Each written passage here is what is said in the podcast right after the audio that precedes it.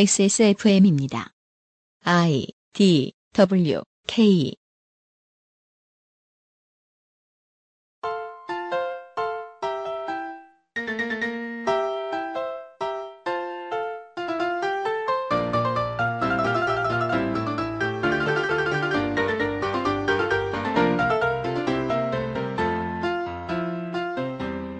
캡틴 아메리카와 아이언맨이 다투었던 이유는 인권, 정부 권력에 대한 반감, 인류에 끼칠 피해를 방지하고자 하는 목적, 각자의 사정 등 다양하고 복잡했지만 배트맨이 수어사이드 스쿼드의 결성을 반대한 이유는 간단했습니다. 노동의 근거가 비인간적이라서이지요. 오늘의 스판덱스 영웅전, 비인간적인 원인으로 뭉친 인간적이지 못한 메타 휴먼들을 만나볼 시간입니다.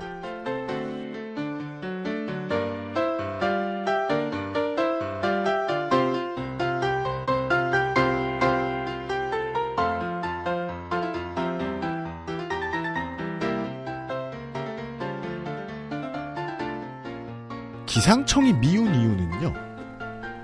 믿을 수 없는 소리를 하기 때문이 아닙니다. 우리가 내일도 그들을 믿어야 하기 때문이죠. 저희들이 녹음하고 있는 타이밍에 나온 기상청의 발표에 의하면 광복절 이후로 열대야는 좀 줄어들 것 같다. 라고 하는군요. 아, 광복절 이후로요. 제가 녹음할 때 어제 저희들 녹음하는 기준으로 어, 제가 이번 주 화요일에 잠깐 저녁 때 집을 끄는 피처에 비가 왔었어요. 네. 깜짝 놀랐어요.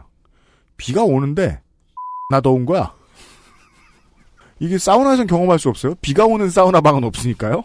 예. 스콜처럼 이렇게 서울을 훑고 지나갔죠. 네, 한국에 계신 청취자 여러분 고생이 많으십니다. 또한 어저께 방송에서 얘기를 못했지만 브라질에 계신 청취자 여러분 고생이 많으십니다. 국가대표 등을 포함하여 모두 말이죠. 네, 고생하십니다. 네, 히스테리 사건 파일 그것은 알기 싫다 187회 주말 순서입니다. XSFM의 책임 프로듀서 유현수 인사드리고요. 오늘은 윤세민 기자를 등판시켰습니다. 네, 안녕하십니까. 윤세민입니다. 네. 이유는 간단합니다. 주말 녹음은 어, 퇴근 시간 이후에 하는데 가장 집에 가고 싶어하는 유면상 PD를 집에 보냈기 때문이죠. 간절한 눈빛으로 앉아 계시길래. 나 뭐해?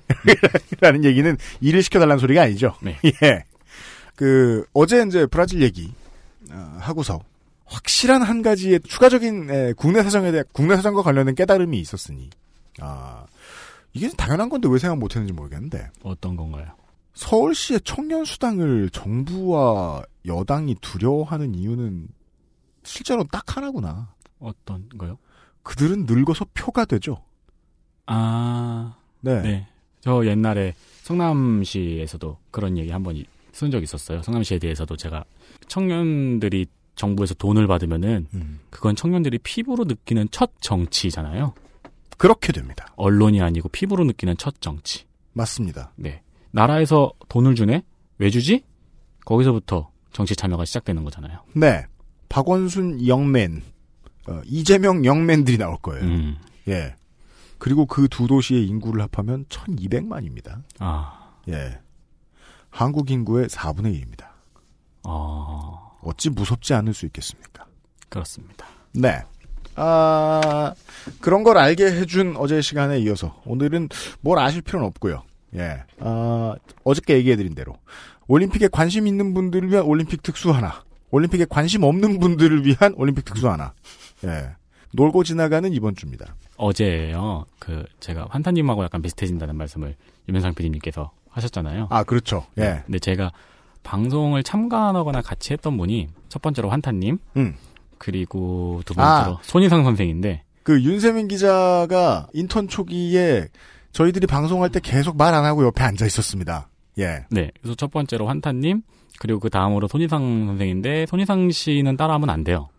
따라 하기도 어려워요. 네. 따라하기도 어렵고, 그러니까 함부로 따라했다가 사지가 찢겨나가는 수가 있어요. 네. 예. 좀 걸러야 되고 그렇다면 제가 또 다른 누군가를 따라야 되잖아요. 남은 건 환타. 그 환타님을 제외하고 네. 서- 손희상 씨를 제외하고 네. 그리고 이분이 나왔네요. 그렇습니다. 아, 기다려주셨던 소수의 청취자 여러분들을 위해서. 이것은 소수자 배려다. 왜냐면 그것이 이제 그 슈퍼 히어로를 대하는 예, 국가의 중요한 정책 중에 하나이기 때문입니다. 네. 어, 그 알실의 메타 휴먼을 광고를 듣고 만나보도록 하겠습니다. 그것은 알기 싫다는 에버리온 TV 다 따져봐도 결론은 아로니아진 데볼보의 제뉴인 레더 크래프트, 한 번만 써본 사람은 없는 빅그린 헤어케어, 관절 건강에 도움을 줄 수도 있는 무릎핀, 당신 편의 생각보다 큰 힘 민주노총, 공정한 시스템 새로운 대안 모바일 음악 플랫폼 바이닐에서 도와주고 있습니다. 그럼요. XSFM입니다. 제리 케이입니다. 지금 듣고 계신 곡은 한국 사회가 잃어버린 노동의 가치를 다루고 있는 곡인 콜센터입니다. 한국은 뮤지션들의 노동의 가치 역시 실종된 상태입니다. 한국 스트리밍에 받는 돈 최저 2.4원. 뮤지션의 삶을 쏟아부은 리스너의 삶을 형성하는 음악. 그 가치를 인정하는 곳은 없을까요? 바이닐 뿐입니다. 뮤지션의 수익을 줄이며 만드는 묶음 상품이 없는 바이닐.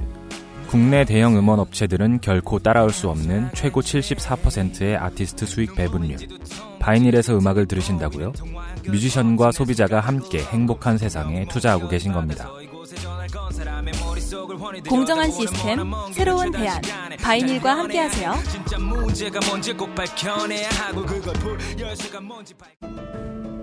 노동조합을 하면서 제일 좋은 점은 존중과 배려를 받는다는 겁니다.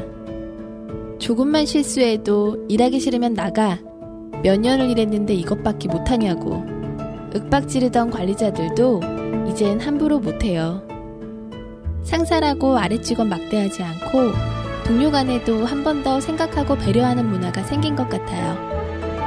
노동이 존중받는 사회를 위해 민주노총이 힘이 되겠습니다. 1577-2260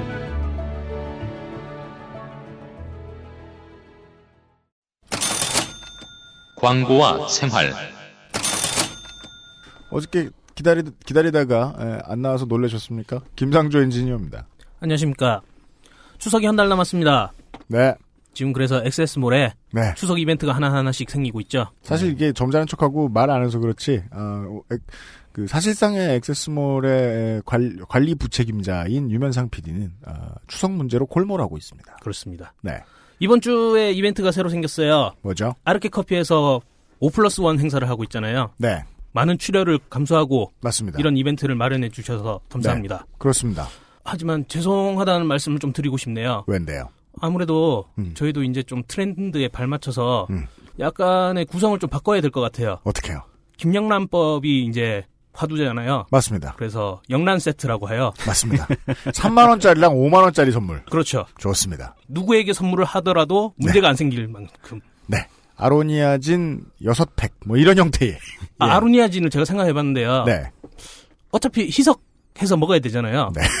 미리 희석을 해서 보내드리면 그동안에 양도 채울 수 있고, 예, 1% 희석본 80리터. 그렇죠. 네. 그렇게 해도 가, 능하지 않는가. 좋네요. 네. 하여튼 그렇게 한번 맞춰보는 것도 좋지 않을까 해서 네. 광고주분들께 다시 한번 전화를 드리도록 하겠습니다. 그니까요. 김영란법 특별 세트를 제작할 생각입니다. 네. 아 그러니까 진작에 최저임금을 1만 원으로 맞춰줬으면 이 정도까지 승질은 안 냅니다. 그렇죠. 한 5만 원짜리 먹어도 뭐라 안 할 거 아니에요. 맞습니다. 뭐 10만 원짜리 밥 한 끼 요새 먹을 수도 있는데. 5시간 일해서 밥 먹을 수도 있어요. 왜냐면 먹는 건 제일 중요하니까요. 그러니까 기자님들 앞으로 최저임금을 1만 원으로 올리자고 해주세요. 그렇습니다. 그러면 당신이 접대받을 수 있는 비용이 올라가도 아무 말도 안 할 수가 있어요. 네, 기자와 이 젊은이들이 함께 살아남는 방법입니다. 네. 최저임금 1만 원으로 사람들이 꿈꾸는 건 평범한 일상입니다. 그렇습니다. 당신의 편에 생각보다 큰 힘 민주노총에서 도와주고 있습니다. 그렇습니다. 감사합니다. 김상조 엔지니어였습니다.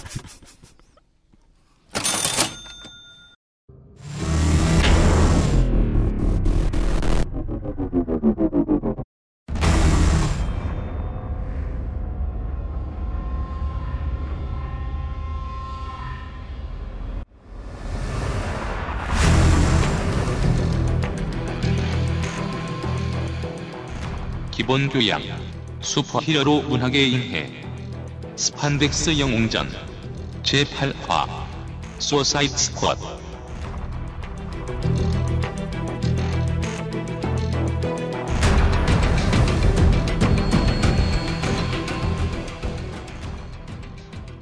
이군에 내려가는 에, 초능력을 지닌 어, 메타 휴먼 홍성갑 덕질인을 오랜만에 소개합니다. 네, 안녕하세요. 네. 어, 유승균과 유- 윤세민의 갈굼을 15년째 참아 넘기고 있는 능력의 소유자. 네. 홍성갑입니다. 제가 아. 언제요? 안 갈궜다고 해봐라. 내가 언제? 어, 네, 다양한 능력을 가지고 있습니다. 그건 나왜 말을 안 듣는다는 뜻 아니에요? 와, 반, 반, 반, 반박 불가.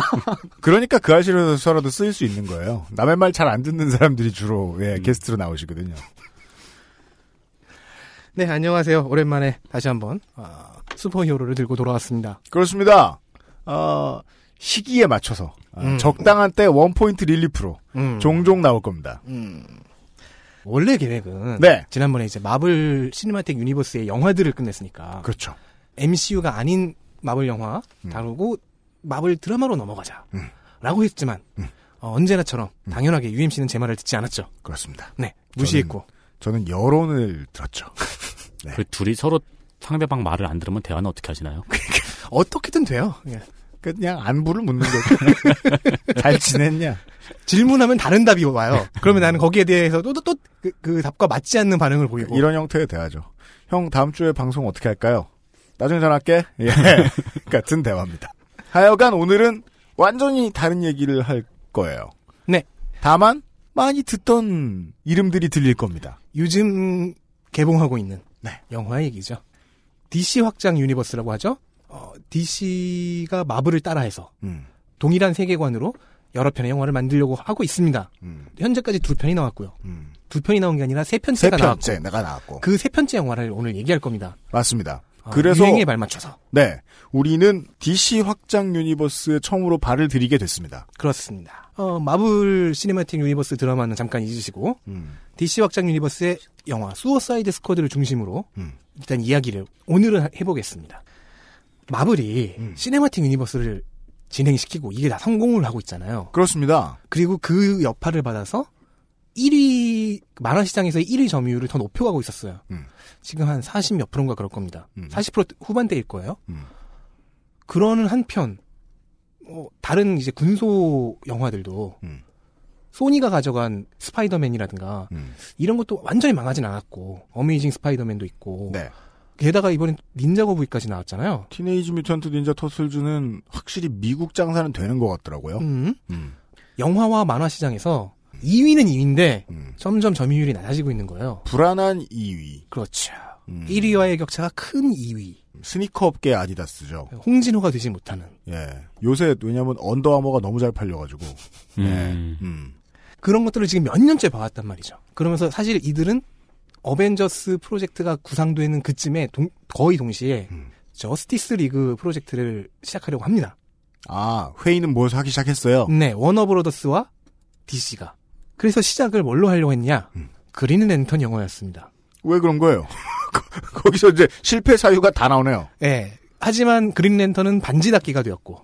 마블을 따라잡고 싶으면 일단 영화를 만들어야 되는데 눈이 편한 영화를 만들어야 된다.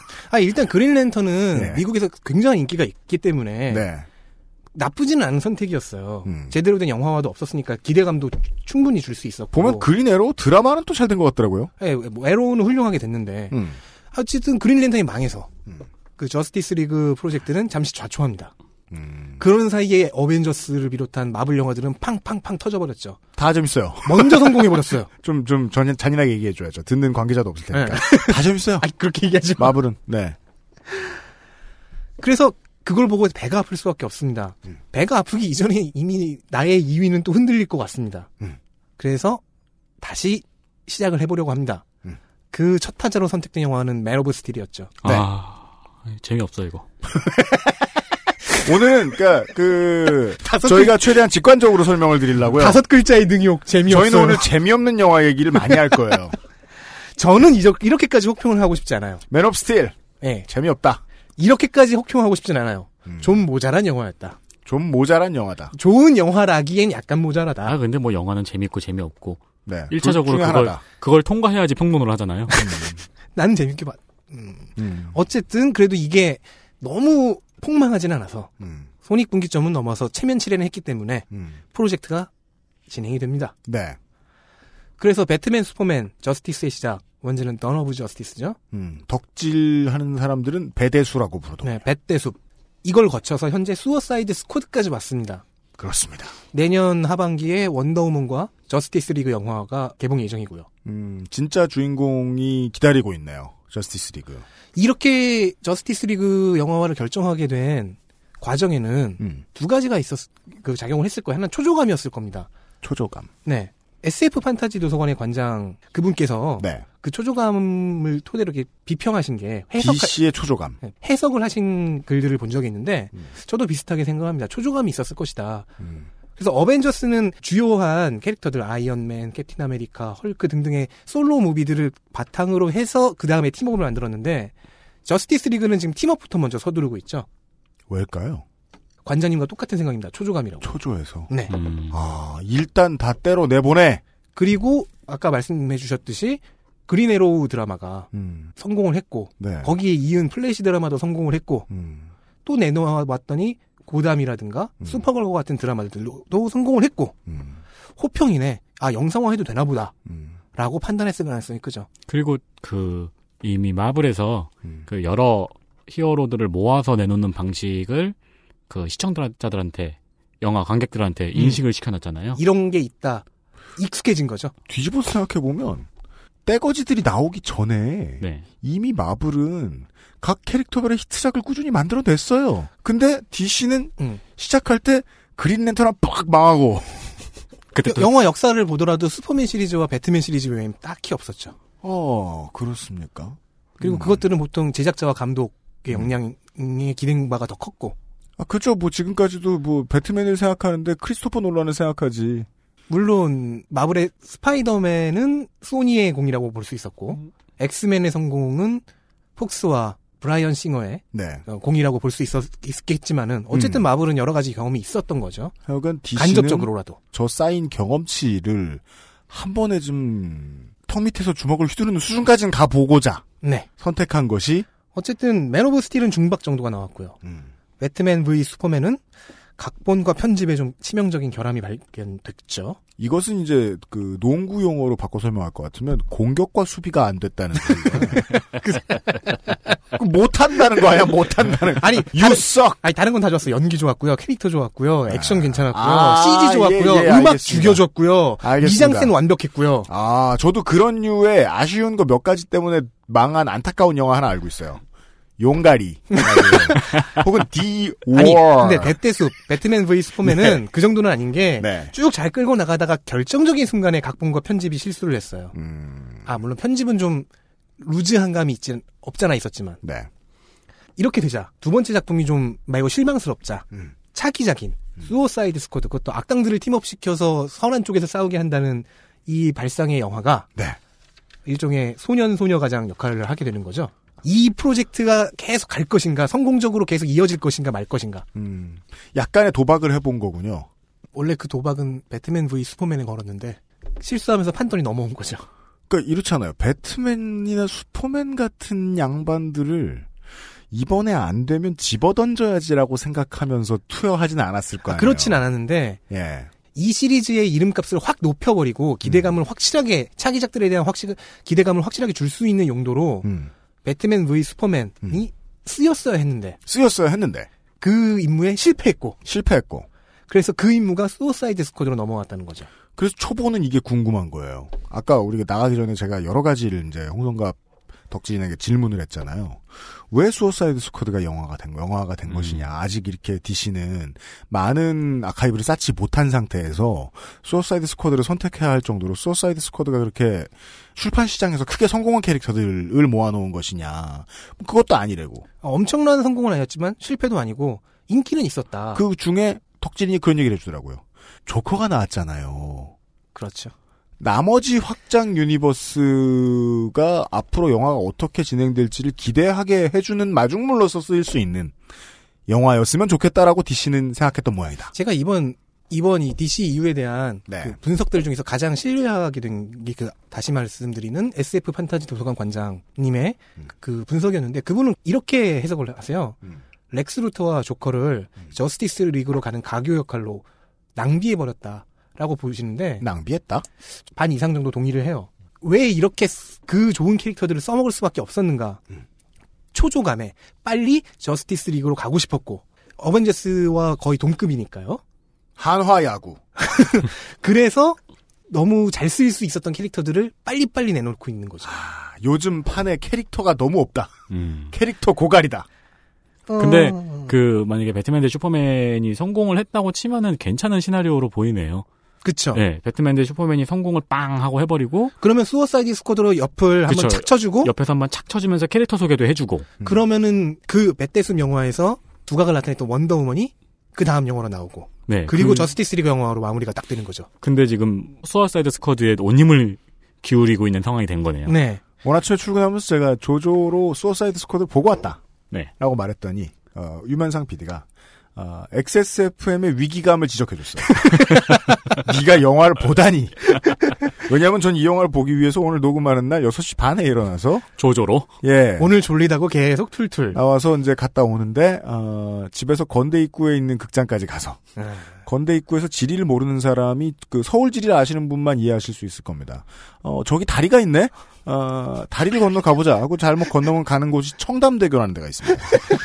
이름도 청담대교니까 뭔가 청담동으로 나를 인도해 줄 것 같지만 사실은 성남으로 가죠. 다리를 건너는 순간 워프가 돼요. 성남 시민인 윤세민 기자는 아는데 성남 시민이었던 그 그래서 이제 빙 돌아서 오늘 조, 초코한테도 오늘은 같이 출근하자고 약속을 했으니까 초코를 다시 데려와야 되잖아 집에서 그래서 다시 저 영화를 보고 출근하는데 1시간 반이 걸린 거예요 그래서 영화 보는데 2시간 반 여기 1시간 반 그래서 4시간을 소비를 하고 와가지고 졸린 상태에서 근데 왜 제가 영화를 봤냐? 아, 아 이게 모르는 상태에서 자꾸 해가지고 안 음. 되겠다 음. 위기의식이 든다 예. 근데 정말 보는 순간 엄청나게 많은 궁금증들이 막 생기더라고요 예, 오늘 아마 덕진한테 계속 음. 네. 물어볼 것 같긴 해요 어, 제가 이 영화를 음. 봤다라고 유임씨가 얘기했을 때 놀라움보다 먼저 든 게 궁금증이었어요. 위기감인 마 어떻게 봤어요? 라고 네. 물어봤잖아요. 네. 덜덜 떨면서 막. 졸면서 어. 아니요 아침으로 팝콘하고 핫도그 먹는 거 맛있어요.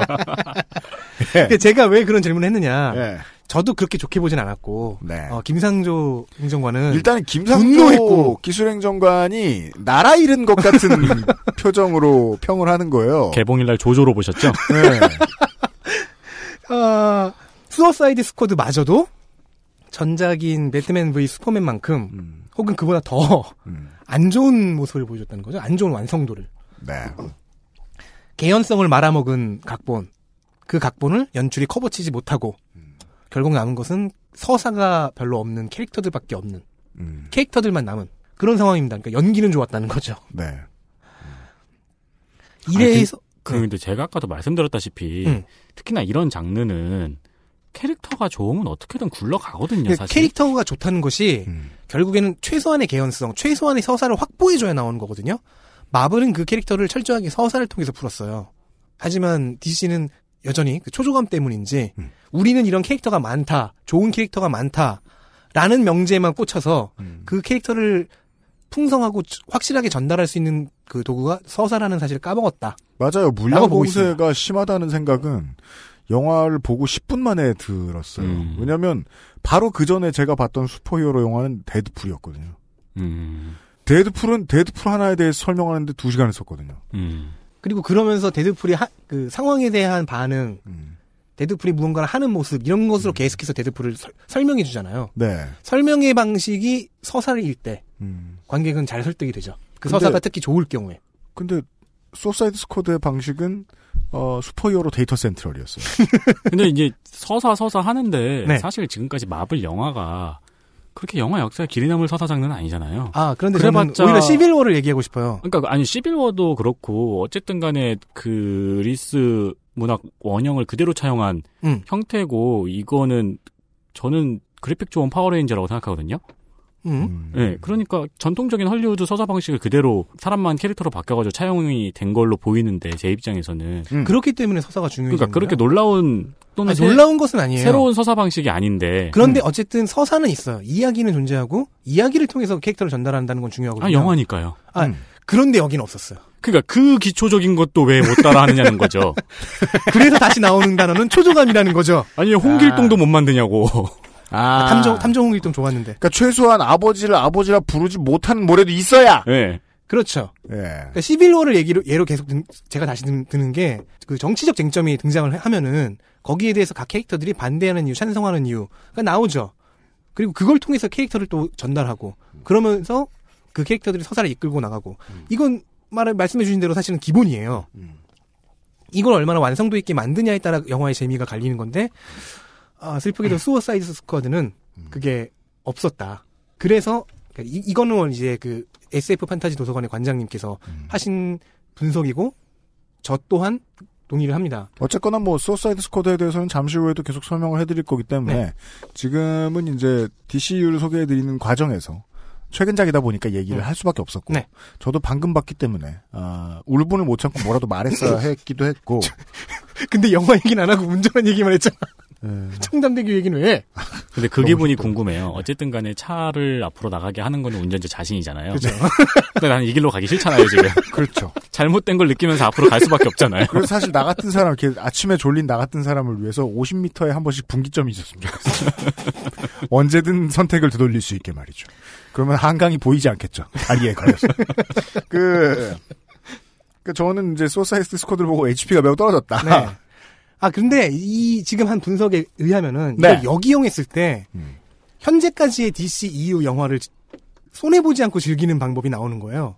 서사의 개연성 같은 거 별로 없으니까 됐고 음. 그거를 기대하지 말고 형상화되어 있는 캐릭터를 즐겨라. 캐릭터를 봐라. 네, 아까도 제가 말했듯이 이거 영화잖아요. 그러니까 네. 돈을 내기 싫다. 이제 소비자는 그, 그 결론에 저도 봉착을 해요. 그 반론에 어, 반박을 할 수가 없어 사실은 이건 영화야. 이거는- 서사 장르라고 이거는요 우리 아들이 착한 네, 애인데잖아요. 예? 우리 아들이 머리는 좋은데 공부를 네. 안 해오잖아요. 이 영화가 만든 사람의 마음은 착한데 하여간 지금까지의 DC EU는 그렇게 봐야 된다. 캐릭터에 집중해야 된다. 이런 그러니까 얘기죠. 어, 더 중요한 것을 포기하시라. 아, 네, 알겠습니다. 뼈를 주고 살을 깎아라. 알겠습니다. 어, 어쨌든 서사가 약하다. 이것 음. 때문에 원작에 표현되었던 캐릭터의 매력이 일부는 안 등장하지 않거나 혹은 음. 표현은 됐는데 잘 전달이 안 되는 것 같아 보이는 그런 케이스들이 많습니다. 음. 그래서 오늘은 영화 얘기도 약간은 하겠지만 좀 더 원작으로 더 많이 돌아가서 네. 수어사이드 스쿼드의 주요 캐릭터들이 원작에서는 어떤 발자취, 음. 어떤 서사를 갖고 있었고 어떤 그렇습니다. 네. 컨셉이었는가를 좀 더 이야기하겠습니다. 이런 게 덕질 덕후들의 문제죠. 영화 얘기를 하자니까 원류 얘기를 하고 있는. 그렇죠. 네. 어떻게 청취자들이 그걸 원해요 또? 4년 반째 그 알실에서 계속되고 계속 반복되고 있는 문제죠. 그렇습니다. 네. 덕후들의 문제. 음. 넌 아닌 척하지 마. 네. 제가 저 불평이 많아갔어서 죄송합니다. 예. 하지만 저는 뭐 전적으로 만족했습니다. 이게 아, 조조 영화를 본 게 한 20년 만이에요. 그리고 요즘 조조 영화의 극장은 에, 먹을 거 다 준다. 음. 예, 팝콘은 몇 가지 맛이 빠져 있었지만 오리지널도 먹을만 하더라. 오랜만에 먹어보니까. 음. 예, 등등의 좋은 소감으로 마무리하면서 예, 아, DCU에 대한 대충의 스케치를 떠들어 봤고요. 광고를 듣고 수어사이드 스쿼드 얘기를 좀 할 겁니다. XSFM입니다.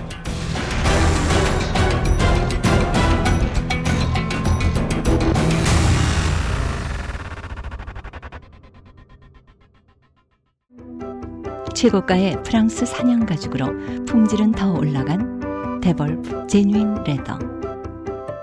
지금까지도 앞으로는 더 나은 당신의 자부심입니다.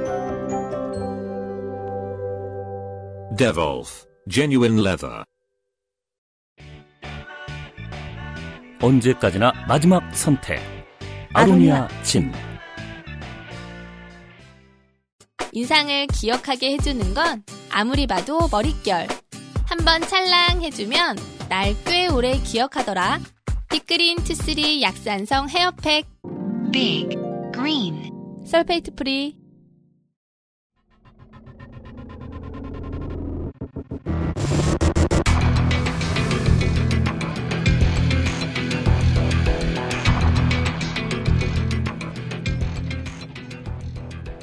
네, 수어사이드 스쿼드 오늘의 주제입니다.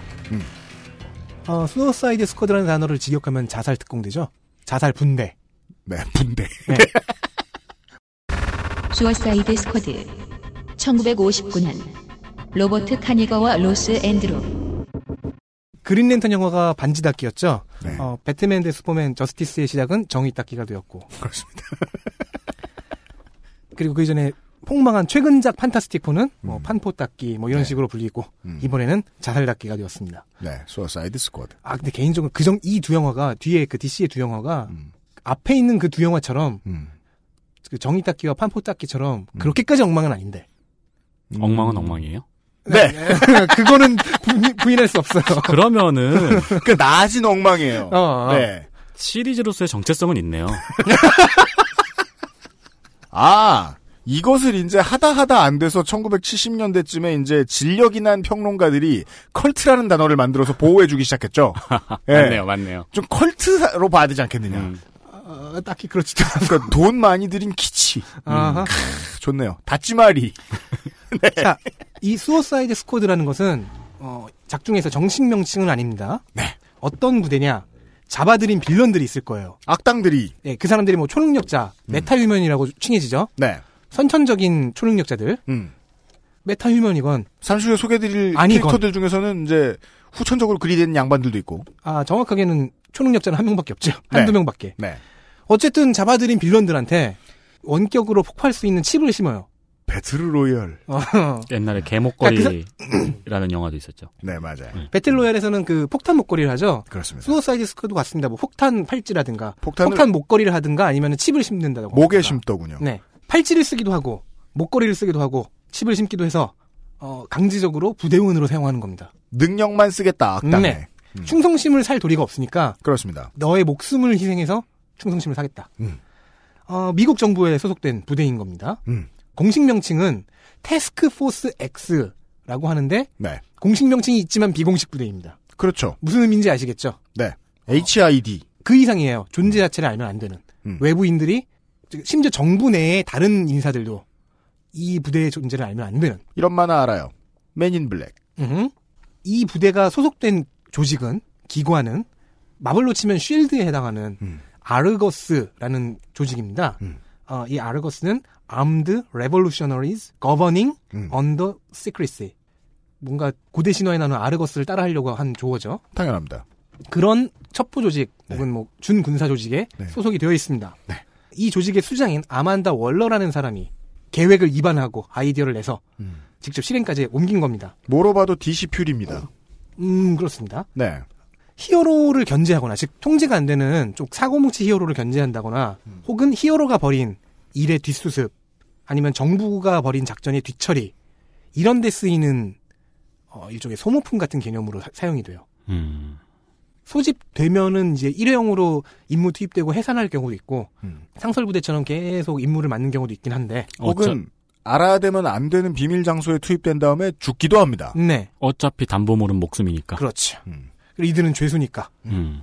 이미 정부 통제하에 있고 아르거스와 수어사이드 스쿼드 즉 정식 명칭 테스크포스 X가 드라마 스몰빌과 에로우에도 등장을 하긴 합니다. 네. 원작과 영화에 등장한 주요 캐릭터들이 뭐 데드샷, 할리퀸, 캡틴 부메랑, 카타나 뭐 이런 식인데요. 특히나 데드샷과 캡틴 부메랑은 좀 불쌍한 게 허구한 날 이 부대에 끌려와요. 네. 잡혀 있으면 거의 무조건 이 부대에 끌려와요. 네. 그래서 원작 기준으로 어, 참 운없는 사람들, 맨날 자살하러 가는 사람들. 그리고 계속 잡혀 있다는 거네요. 탈출하면 잡히고 음. 아저씨 여러분, 우리가 예비군에 1년에 100일 가 있다고 생각하고. 아, 그럼 데드샷과 근데 캡틴 부메랑은 홀리 100일도 한 번에 부르는 게 아니야. 100번을 불러. 아야, 제일 그지 같은 건 2박 3일씩 잘라보는 거야. 내일 모레 또 오고. 네. 그런 느낌이다. 네. 데드샷은. 어, 데드샷과 문- 캡틴 부메랑은 그래서 좀 불쌍한 예비군이다. 네, 이 예비군들을 잠시 후에 네. 소개시켜드리겠습니다. 자, 아르거스라는 조직, 어, 마블의 실드와 비슷한 초인 관련 첩보, 안보 이런 쪽을 맡고 있는 조직입니다. 음. 근데 실드보다는 색이 많이 어두워요. 옷이요? 아니요, 그냥 그 조직이 옷도 옷은 모르겠어. 그러니까 음. 그, 그- 실드는 정장을 보통 입잖아. 사무실도 별로 안 크고요. 네. 아, 일, 그러니까 하는 일들이 네. 좀 더 어둠의 조직 같은. 칙칙해요. 지저분한 일들을 더 많이 하는. 그제 오히려 제 느낌에는 그 본 시리즈에서 네. 이렇게 맷데이먼 선생 잡으러 다니는 아, 네. 그냥 반들 같은 느낌이었어요. 그리고 결정적인 차이는 그 실드보다 훨씬 가난한 것 같아요. 그니까요. 그러니까, 그러니까 뭔가 이렇게 그 실드는 나중에 국제적인 조직이 되잖아요. 기초 지자체 정도 수준에서 운영하고 있는 것은 아닌가. 네. 자, 그리하여 첫 번째 캐릭터 아만다 월러로 가보겠습니다. 아르거스의 수장입니다. 아, 나쁜 아줌마. 아만다 월너 1986년 존 오스트랜더, 렌 위인과 조온 버원 그러니까 나쁘다기보단 기분 나쁜 아줌마. 네. 아, 이게 나 그만 말해야 아니, 나쁜 아줌마라고 해도 돼요. 작중 인물들은 다 나쁜 년이라고 불러요. 네. 뉴 52라는 리부트가 있었다고 그 최초 그 시간들을 기억해 보시면은 네. 기억이 나, 나실 겁니다. 음. 몇 년 전에 했던 음. DC의 대대적인 리부트죠. 이번에 리버스라는 리부트를 하기 전까지는 뉴 52, 뉴 52 체제였었죠. 그 이전에는 후덕한 덩치의 흑인 여성이었고요. 음. 뉴 52로 리부트 됐을 때는 인종은 같지만 훨씬 날씬해집니다. 이걸 회의를 해서 바꿨을 거 아니에요? 그러게요. 아니, 아만다 월러가 뉴52를 지나가면서 날씬해져야 될 것인가. 를 회의했을 거 아니야? 리버스 프로젝트, 리버스 이후에는 다시 뚱뚱해졌어요. 저도, 근데 아마. 네. 지난번 회의는 실수다. 저도 그냥 아만다 월러 하면은, 비열하고 음, 음흉하면서 후덕한 덩치의 소시오패스가 딱 떠오르거든요. 음. 이 구세대라서 그런지. 첩보 일을 하는 훌륭한 데스크 잡을 수행해내는 중간 관리자. 아, 정확하긴 수장. 예, 그니까, 예, 예, 네. 예. 정부로, 정부 전체로 치면 중간 관리자지만. 예, 예. 그런 사람은 보통 좀 뚱뚱해야 맞는 캐릭터인 것 같은데, 제 생각에도. 음. 여러 조직에 소속이 되어 있어요. 어, 하지만 보통은 아르거스를 통과합니다. 닉 퓨리 여성 교전이라고 하셨는데 닉 퓨리보다 더욱 부정적인 의미로 정치적 정치적입니다. 닉 퓨리는 나중엔 정의롭잖아요. 보면. 예. 그러니까 최- 최대한 자기인의 조직을 정치적인 목적으로 누군가에게 이용당하지 않게 하기, 않게 하기 위해서 음. 자신의 소환을 발- 스파이로서의 소환을 발휘하잖아요. 음. 정치가로서의 소환도 발휘하고. 근데 이 원러는 정반대입니다. 그 적극적으로 이용당하면서 오히려 상대방을 더 이용하고 음. 굉장히 부정적인 의미의 정치가 국가를 의 모습을 위해서 보여줍니다. 아무나 족치는. 네. 네. 닉퓨리와의 차이점은 목적부터 달라- 달라집니다. 그러니까 목적이라기보다는 수단을 이용하는 방식. 닉퓨리가 정보를 숨기고 아군에게까지 거짓말하는 이유가 보호, 이용 중에서 보호 쪽에 좀 더 방점이 찍혀 있다면은 음. 원래는 100% 상대를 이용하기 위해 하는 겁니다. 맞아요. 수어사이드 스쿼드를 생각해 보면 아실 음. 겁니다. 네. 음. 당연히 소시오패스 혐의를 받고요. 원작에서 데드샷이 평가하기로는 남을 음해하고 조종하는 거짓말쟁이. 심지어 가장 많이 같이 일했던 음. 데드샷이 이렇게 인정을 합니다. 이게 데드샷의 인정이에요. 그게 뭐 같이 일한 건 거예요? 끌려가가지고 그런 거지. 그래도 늘 같이 일하잖아. 이거 그 행보관이랑 같이 일했다고 생각하세요? 예비군이 네. 그 향토 사단장에게 존경심을 느끼긴 힘들어요. 아, 예, 그렇죠. 불가능에 가깝습니다. 하지만 어쨌든 인정은 받았지만 이런 식으로 인정을 받은 거죠. 영어로 표현하면 mean lady. 음. meme lady. 이 테스크포스 X, 즉 자살 분대 역시 그녀의 아이디어였고요. 음, 그 뉴- 슈퍼 메타 휴먼들을 어, 감옥에 있는 놈들에게 애, 애 목숨을 그러니까 목숨을 목- 담보로. 목숨줄을 우리가 잡아놓고 아. 일을 시키는 네. 형태를 이 사람이 고안하는 아이디어다. 네. 뉴 52에서는 이 테스크포스라는 게 A부터 시작해서 실패를 거듭한 뒤 해체, 해체, 해체하다가 X까지 내려왔다는 암시가 있어요. 아 스물 몇 번 메타 휴먼들을 다 싹 죽여버리고 실수로. 아니, 네, 비슷한 이런 건 아니지만은 유사한 형식의 테스크포스를 꾸리려다가 이번에는 아예 그냥 목숨줄을 쥐고 해보자 한 게 X였다는 거죠. 이- 여기서 세 번 더 실패했으면 어떻게 할 뻔했을까요? Z가 없으니까. A 공. 네. 어, 아만다 월러의 기원도 흥미롭습니다. 원래는 그냥 평범한 주부였어요. 그래요? 네. 근데 이 사람이 우범 지역 빈민가에 살고 있었습니다. 그리고 거리에서 일어난 범죄에 의해서 아들, 딸이 죽, 어, 아들 같은 경우에는 동급생인가, 음. 와, 시비가 붙었다가 총 맞아 죽고, 딸은 마약을 사라고 강요하는 남자한테 반항하다가 죽고, 그걸 겪은 남편이 격분해서 딸을 죽인 범인을 모두가 알고 있어요. 음. 근데 목격자가 없어서 사실은 모두가 이제 목격자가 될 수 있었던 사람들이 다 창문을 잠근 거죠. 그렇죠. 그래서 총을 가지고 그 범인을 찾아가서 같이 죽습니다. 같이 죽어요. 서로 쏴요. 그렇게 해서 이제 몇, 남은 한 두세 명의 아이와 그 싱글맘이 되어버리는데, 음, 거기서부터 이 사람이 변하기 시작한 거예요. 그래서 아이들을 다 대학을 보낸 다음엔 자기까지도 대학을 갑니다. 음, 그리고 대학에서 전공한 것이 정치학이었습니다. 만학도인데 음. 이러고 산다. 그리고 그 학교를 졸업하고 난 후에 투신한 것이 정치계예요. 음, 능력 있고 청렴한데 백그라운드가 없고 좋은 스텝들이 없어서 음, 고전하고 있는 정치인을 찾아가서 내가 당신을 권력의 자리로 올려놓겠다. 음. 의원 되게 해주겠다.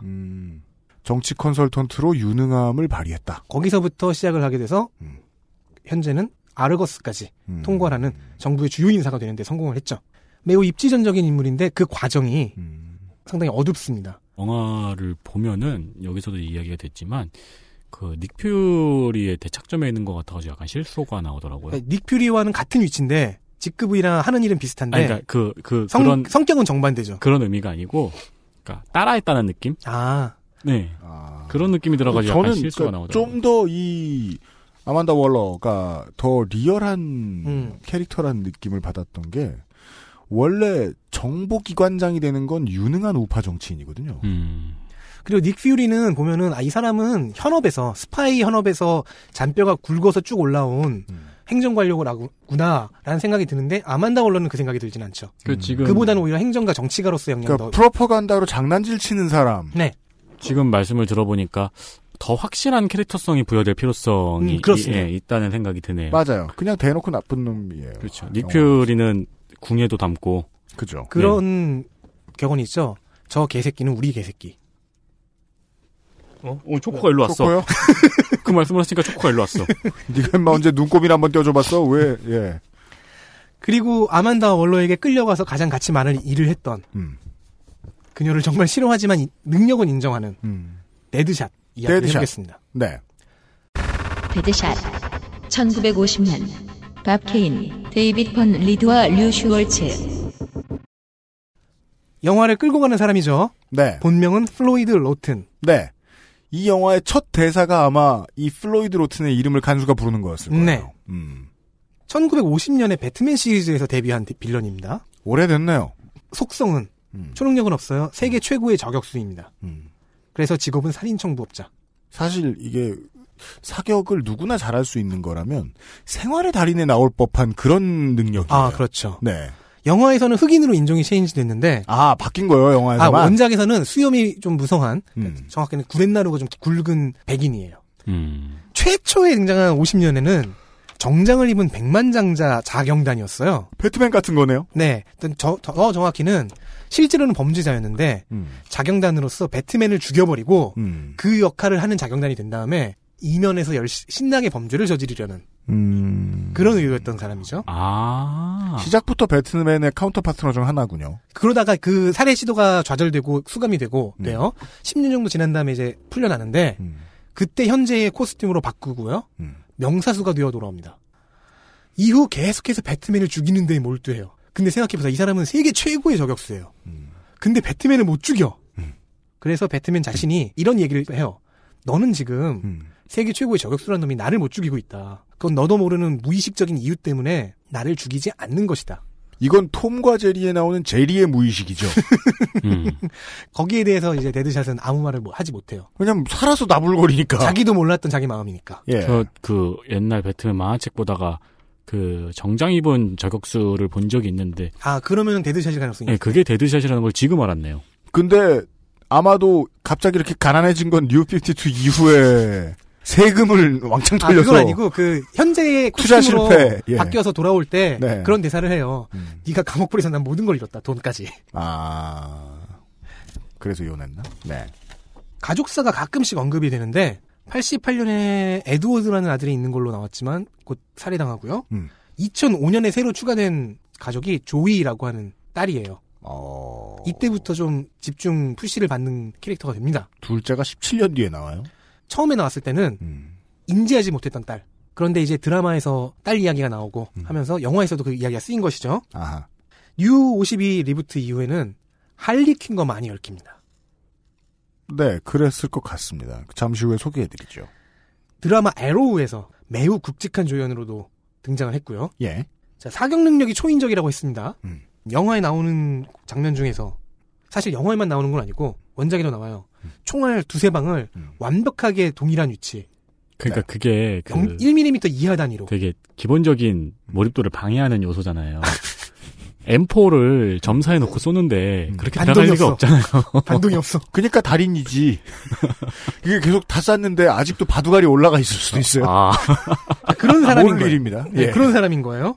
어, 혹은 이제 가장 많이 등장하는 게 도탄이라고 하죠. 어딘가에 맞아서 총알이 튕기는 거. 네. 그 도탄 사격으로 장거리 저격을 한다든가. 그렇죠. 음. 그런 게 나오는 것 같더라고요. 음. 한 발로 두 명을 죽인다든가. 관통샷으로. 일석이조. 수직으로 공중 활강을 하- 하는 거예요. 음. 음. 자, 그 다이빙 포즈죠. 머리를 아래로 한. 그러면서 총을 쏘았는데 그게 맞는다든가. 이런 사람이 당구를 치면 세상이 뒤집어지는 아. 그러니까 어. 뉴 52에서 이, 이 장면이 나와요. 비행기에서 데드샷이 활강을 해요. 음. 그 다이빙 자세로. 죽여야 되는 타겟은 특수 방탄복을 입고 있어서 아무리 써도 안 뚫려요. 이걸 어떻게 뚫느냐. 그 낙하 속도 플러스 사격 속도로 해서 한 방을 맞추고 동일한 자리에 연속 사격으로 또 한 방을 맞추고 해서 음. 그 방탄복을 1점 사격으로 뚫어 버리는 겁니다. 그래서 그, 그, 발리스틱에 대한 상당히 수학적인 이해도가 있는 것으로 네. 소개가 되는 것 같더군요. 네. 음. 이 사람의 트레이드 마크는 총 두 가지인데 하나는 그냥 장거리에 쓰이는 대물 저격총이 있고요. 음. 또 하나는 영화에서 보여주는 그 손목 위에 올려놓은 총 같지 않은 총 있죠. 네. 네네. 작대기처럼 그 무슨 그 생긴 거. 터렛 같이 생긴 거. 음. 터렛 같이 생긴. 그러게요. 손목 위에 두 개 올려놓은 그 총이 트레이드 마크입니다. 장난감 손목시계처럼 생겼습니다. 네. 음. 그런데 거기서 총알이 나가죠. 네. 그리고 또 하나의 트레이드 마크는 인공눈, 저격 보조용 빨간색 눈이죠. 영화에서는 왼쪽에 쓰지만 원작 만화에서는 오른쪽에 씁니다. 아, 스카우터 같이 생긴 거 네, 있었어요. 스카우터 같은 네. 거. 어, 뉴 52 이전의 설정은 아버지의 학대를 받다가 그 아버지를 죽이려고 총을 들었는데 실수로 자기 형을 죽여버려요. 아. 형과 의가 되게 좋았는데. 음. 그래서 그 트라우마로 이후에 오히려 더 훌륭한 저격수가 되었다라는 설정이었는데 음. 뉴 52의 설정은 좀 더 비극적이 됩니다. 옆집에서 음. 그 가족이 이제 빈민가에서 오순도순 잘 살고 있는데 네. 바로 옆집에서 음. 마피아의 전쟁이 벌어진 거예요. 음. 그래서 거기서 난사가 일어나고요. 벽을 뚫고 들어온 총알 때문에 아버지, 어머니, 여동생이 다 죽습니다. 아. 플로이드 본인은 읽고 있던 두꺼운 만화책에 총알이 하나가 박혀갖고 가- 살아나요. 음. 60여 발이 발사됐다고 해요. 데드샷의 스토리는 하여간 중요한 건 사격이네요. 총알과 가족. 총알에 대한 트라우마네요. 그쵸. 그러네요. 이 사람은 그걸 이겨냅니다. 왜냐면 이제 복수를 해야 되잖아요. 그래서 사격을 연습해요. 근데 자기가 사격에 천재적인 재능이 있다는 걸 알게 돼요. 그리고 복수에 성공을 합니다. 이때 쓴 게 관통 사격을 이용한 원샷 투킬. 음. 그걸 본 복수의 대상인 그 마피아의 두목이 감탄을 해요. 그러니까 복수의 대상의 부 두목. 부활을 잃은 건 아무렇지도 않고 이 사격이 너무 신기방기한 거야. 어 신박하다. 내 밑에서 일해보지 않을래? 라고 하면서 킬러의 세계로 입문을 하게 됩니다. 아니 근데 그렇게 복수심이 엄청났는데 그걸 또 들어갔어요? 아, 두목이 그 사건에는 연관이 없었나 그랬어요. 입에 풀칠을 해야 사람이. 그리고 스워사이드 스쿼드 이슈, 즉 자살 분대까지 끌려온 다음에는 같은 부대원인 할리퀸과 연인까지도 갑니다. 아 그래요? 네. 어. 원작에서는 그런가 봐요. 네. 어. 어, 뜨거운 밤까지 보내십니다. 음. 꽤 거칠었다고 하더군요. 영화에서 딸 이야기가 좀 강조가 되었죠. 인간적인 면모를 추구하려는 시도인데 김상조 엔지니어가 가장 싫어하는 부분이. 근데 이, 이, 이 네. 이놈의 이야기는 신파. 2005년에 딸이 등장했다고 했잖아요. 네. 그때쯤에 드라마 에로우가 기획되고 있었거든요. 음. 에로우에 등장한 플로이드 로튼 데드샷도 같은 이야기를 갖고 있습니다. 드라마에 좀 더 먼저 나온 거죠. 딸바보. 음. 그 딸바보가 될 수밖에 없는 양육권이 자기한테 없어서. 그러니까 에로우의 경우에는 좀 더 비장하게 표현돼요. 신파보다는 좀 비장미에 가깝게. 끝. 그게 어. 심파죠? 미안해요. 그냥 좀, 좀. 비장한 실드 좀, 심파죠. 좀 실드를 쳐보자. 저는, 저, 그래서 처음에. 아, 그리고 나는 신파를, 예. 신파라는 단어를 가치 판단의 단어로 쓰는 걸 반대해요. 아, 그래서. 네. 그러니까 저는 그러면 같이 중립적으로 얘기해 볼게요. 그러니까 뭐 니모를 찾아서 이런 상황일까 봐. 아, 그런 상황은 아니에요. 예, 그런 상황은 아닌 것 같아요. 오히려 그렇기 때문에 에로우 드라마에 나오는 나- 데드샷이 이 영화 수어사이드 스쿼드에 나오는 데드샷보다 훨씬 더 간지가 넘치고 입체적입니다. 아, 그렇군요. 그 신파 스토리의 완성도도 훨씬 높아요. 음. 그러니까 입체성이라는 거는 아, 내면의 자기 모순이라든가 두 가지 음. 이면 같은 것이 냉혹한 살인자의 모습인 동시에 그러니까 음. 그리고 프로 킬러로서 직업 정신도 보여주고 음. 그러면서 딸 혹은 뭐 자기가 죽인 사람들에 대한 아주 미약한 죄책감 이런 것도 보여줘요. 음, 아, 그래서 제가 영화를 보면서 이것도 이제 또 몰입도가 깨지는 네. 부분이었는데, 아니 무슨 최고의 청부살인 업자가 코스튬을 입으면서 이 옷을 입을 때마다 사람이 죽는다. 음. 예. 그 이건 말도 안 된다라고 윤수민 기자는 생각했던 거예요. 뉴 52에서 음. 지구상에서 가장 머리가 좋다고 하는 빌런 싱커라는 사람이 있는데 이 사람이 데드샷에서 평가하기를 한 줄 평가를 하기를 냉혹한 살인자의 면모를 우둔한 겉모습으로 감추고 있다. 음. 네 그렇습니다. 그렇다면 할리퀸을 한번 볼까요? 네. 데드샷의 연인. 음. 할리퀸 1992년 폴디니와 브루스 팀 조커의 연인이 아니고요. 뉴 52부터는 둘이서 잘 엮여요. 책에서는 그 이야기를 할게요. 조커 연인이냐 이거는 스포가 아니에요. 네. 이건 스포가 스포 아니에요. 아니네요. 네. 그죠? 그 원작에서는 원작 스포죠, 사실은. 네. 종종 썸을 타고 데드샷과 왜냐하면은 영화 내에서도 제일 많이 나오는 게 데드샷과 할리퀸인데 에, 할리퀸은 영화 속의 할리퀸은 온전히 조커의 연인입니다. 그것도 좀 이상한 것 같긴 한데 아. 덕진이 설명해 줄 거예요. 할리퀸 본명은 할린 퀸젤입니다. 그냥 휴먼이었던 양반. 음. 네, 아, 그냥 휴 지금도 그래요. 이름 때문에 어려서부터 할리퀸이 별명이긴 했죠. 1992년에 애니메이션에서 먼저 만들어진 캐릭터고요. 만들어진 지 오래 안 된 네, 캐릭터. 오래 되지 않았을 뿐더러 애니메이션에서 데뷔를 했어요. 만화책이 아니고요. 네. 그리고 99년에 원작으로 역수입이 됩니다. 이 캐릭터의 가장 중요한 속성은 조커의 애인이라는 거죠. 네. 그래서 지금 수어사이드 스쿼드가 그 너는 내 운명이라고 사람들이 얘기하고 있더라고요. 아. 네. 자, 이 사람은 되게 매우 신기한 게 전직이 정신과 의사예요. 음, 뭔가 이상하죠? 뭐 네. 일단 이 사람이 진료한 마지막 환자가 조커였습니다. 그리고 정작 조커에게 매료되고 포섭돼서 환자랑 사겨요. 네. 그리고 조커의 탈출을 돕고 그녀, 그의 사이드킥이 되어버립니다. 캐릭터 컨셉 자체가 10대 소녀스러운 이제 왁자지껄한 감성 있잖아요? 네. 그거를 광기의 형태로 바꿔버리면은 할리퀸이 돼요. 어, 초능력은 없- 없는데 두뇌가 비상하고요. 사고방식은 조커랑 거의 판박이입니다. 그- 그게 제일 중요할 것 같아요. 성별을 빼놓고 그냥 조커와 판박이 여기서부터 시작하면 네. 이해가 쉽겠더라고요. 조커랑 왜 판박이냐? 조커가 자기가 했던 경험을 그대로 할리퀸이 하게 만들어버렸어요. 음, 조커와 같은 과정을 겪으면서 음. 애초에 조커에 대한 선망과 사랑이 있는 판에 음. 조커와 동일한 경험을 해- 하면서 음. 조커와 똑같은 상태로 바뀌어버린 거죠. 네. 그리고 작중공에서 영화든 뭐 어디든 여기, 여기저기에서 상당한 아크로바틱 신체 능력을 보여주는데 그러니까요. 의아하죠. 정신과 의사였다면서 음. 원래 체육 특기생이었는데 음. 체육을 포기하고 공부를 더해서 의사 쪽으로 가면 의대 쪽으로 가면은 장학금 혜택을 더 받는다더라. 네. 그래서 그래서 가고 정신과를 선택했는데 저리 된 거다. 네. 아 그런 식으로 이제 뛰어난 신체 능력을 설명을 하는 그 설명을 음. 거죠. 하려는 시도가 있죠. 네. 자 조커를 부르는 애칭이 영어에도 나옵니다. 푸딩. 계속 푸딩이라 불러요. 미스터 제이. 음. 그래서 조커가 누군지 모르고 보는 사람들은 조커의 이름을 들을 수 없어요 영화에서. 네. 네. 할리퀸은 무조건 푸딩, 미스터 제이 이렇게 부릅니다. 그렇게 불러요. 어, 뉴 52 이후에는 그 조커에게서 어느 정도 독립을 하려고 하면서 음. 데드샷과 얽히- 얽히고 하면서 독자적인 자기만의 세계를 구축하는 중입니다. 책에서는 그런 모양입니다. 네. 자, 뉴 52 시리즈를 중심으로 설명을 하면요. 조커에 대해 가진 감정이 선망과 사랑도 있는데 공포도 있는 것으로 보여요. 조커의 사이드킥으로 시작한 초기에는 완벽한 종속 관계인데 이건 뉴 52 이전에도 마찬가지인데 어느 정도 서사가 진행되면 자기 목소리를 내기 시작해요. 네. 조커에게 저항한다든가 항의한다든가 이 캐릭터의 비중이 점점 주어지는군요. 네. 데드샷과의 연인 관계가 이런 노선을 반영하고 있는 거- 하고 있는 거죠. 조커로부터 벗어나고 있는. 네. 네. 점점 조커가 도- 대등해지는. 배트맨 계열 캐릭터 중에서는 매우 드문 여성 빌런이라서 자주 엮이는 캐릭터가 포이즌 아이비이기도 합니다. 그게 어떤 캐릭터인지 기억 안 나시는 분은 희대의 망작 영화 배트맨 앤 로빈을 보시면 우마 서먼 버전으로 보실 수 있습니다. 식물을 조종하는 여자, 여성이죠. 그러니까 식물 여자. 둘이서 좀 친해요. 음. 캐두먼과도 가끔씩 협력 관계를 맺고요.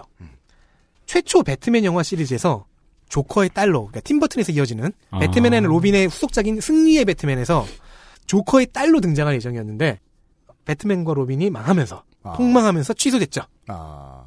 아까 데드샷에서 싱커의 평을 인용했는데 싱커가 할리퀸을 평한 한 줄 평은 음.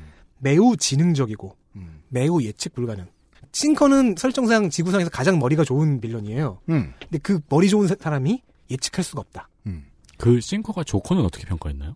그거는 아- 못 찾았어요. 부탁드립니다. 아, 수어사이드 스쿼드 일하세요. 자, 할리퀸의 기원부터 성장 가능성을 내포하고 있는 요소까지 다 담은 에피소드가 음. 있습니다. 이거는 추천을 해드릴게요. 폴 디니와 보루스팀, 즉 이 캐릭터를 창조하는 사람들이죠. 음. 이 사람들이 만든 작품 매드 러브라는 작품인데요. 음. 책으로도 나와 있고 이 동일한 내용이 애니메이션 에피소드로도 만들어졌어요. 음, 뉴 배트맨 애니메이티드 시리즈의 에피소드 중 하나입니다. 어 이거는 보고 싶네요 진짜. 미정발 작품인데 어. 시작부터 조커에게 종속된 성격부터 조커에게서 어느 정도 독립을 해나가는 음. 조커와는 완전히 다른 방식으로 배트맨을 크나큰 공경에, 곤경에 빠뜨리는. 그래서 배트맨이 오히려 그걸 가지고 조커를 놀려요. 음. 독립을 하가는 과정은 굉장히 흥미로울 것 같네요. 그 에피소드를 보면 과연 조커가 할리퀸을 사랑하기는 하는가라는 생각도 들긴 해요. 음. 할리퀸이 되는 과정에서 조커가 본인의 경험을 그대로 할리퀸에게 적용을 했다고 했잖아요. 네. 그 이야기를 마무리를 해볼 건데요. 네. 조커가 취한 조치 중에서 마지막에 화학 약품통에 빠뜨리는 거예요. 네. 원작에서도. 음. 이게 조커의 기원과도 연관이 있어요. 근데 조커의 기원은 알려져 있지 않습니다. 그 외 옛날 영화에 어디에 그러니까 팀 버튼 영화에서도 예. 화학 약품통에 빠지는 얘기가 나오잖아요. 음, 그게 알- 정식 기원이 아니에요? 정확하게 얘기하면요, 이런 겁니다. 조커 자신은 여러 가지 설을 떠들고 다녀요. 아 그렇구나. 그 그런데- 그래서 저기 다크나이트 시리즈에서는 뭐 여러 가지로 얘기를 하죠. 뭐 아. 내 입이 찢어진 이유에 대해서. 아. 그런 식으로 고정적인 요소는 있는데 이야기의 형태와 전개는 다 다른 거예요. 어. 세 가지가 공통점입니다. 매우 운수 나쁜 날 때문에 현진건 모든 것을 잃었다는 점 그리고 화학약품통이 등장하고요. 음. 배트맨이 등장해요. 이 세 가지를 제외하면 다 다른 이야기예요. 음. 아, 굉장히 매력적인 부분이네요. 작가들이 보통 이게 아마 원형 그 진실에 가까울 것이다라고 설정해 놓은 작가들이 가장 선호하는 얘기는 이러합니다. 거리의 무명 코미디언이었어요. 이 남자가 남자라고 표현할게 이때는 아직 조커가 아니니까. 네. 아내가 임신을 했어요. 음. 근데 무명 코미디언이고 받아주는 코미디 클럽이 없어요. 그래서 돈이 공허한 나머지 음. 마피아들이 제안하는 일거리를 수락해 버려요. 네. 그 일거리가 뭐냐면은 앞도 제대로 보이지 않는 빨간 헬멧을 원통형 헬멧을 써요. 그리고 마피아들이 어디 시설에 그 돈이나 귀금속이나 아니면 어떤 약품 같은 것들을 훔치는데 따라 들어가요. 음. 자 그럼 빨간 헬멧을 쓰고 있으니까 멀리서 보면 눈에 탁 띄죠. 그래서 이 사람이 언론에는 두목으로 지목이 됩니다. 레드 후드라는 이름으로요. 이 당시에 조건 이 남자는 이렇게 순수한 청년이었기 때문에 이것 때문에 큰 마음고생을 해요. 돈은 벌리는데 음, 적발될 수도 있고 게다가 자기는 실제적으로 두목도 아니야. 계속 스트레스를 받다가 엎친 데 덮친 격으로 아내가 출산 중에 죽고 아이도 죽습니다. 음.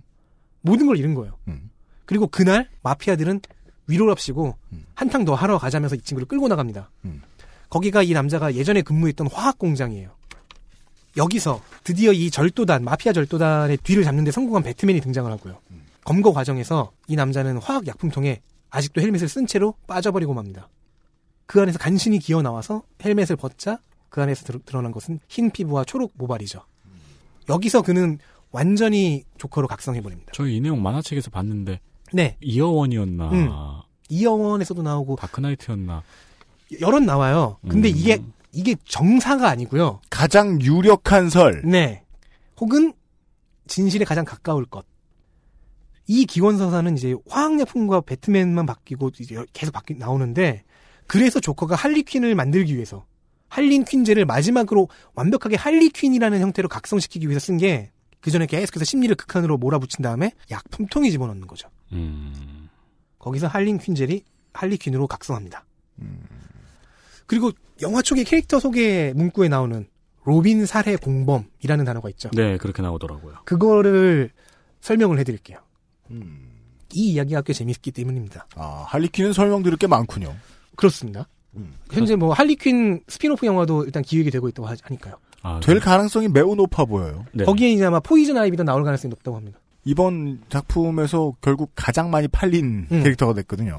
자, 로빈이 누구냐? 나중에 배트맨을 설명할 때 다시 뭐 언제가 되, 든지 얘기를 해- 하겠지만은 그 중에서 2대 로빈은 지금 설명을 해드릴게요. 왜냐면 조커 할리퀸과 좀 연관이 있기 때문입니다. 로빈은 배트맨의 1번 사이드킥입니다. 네.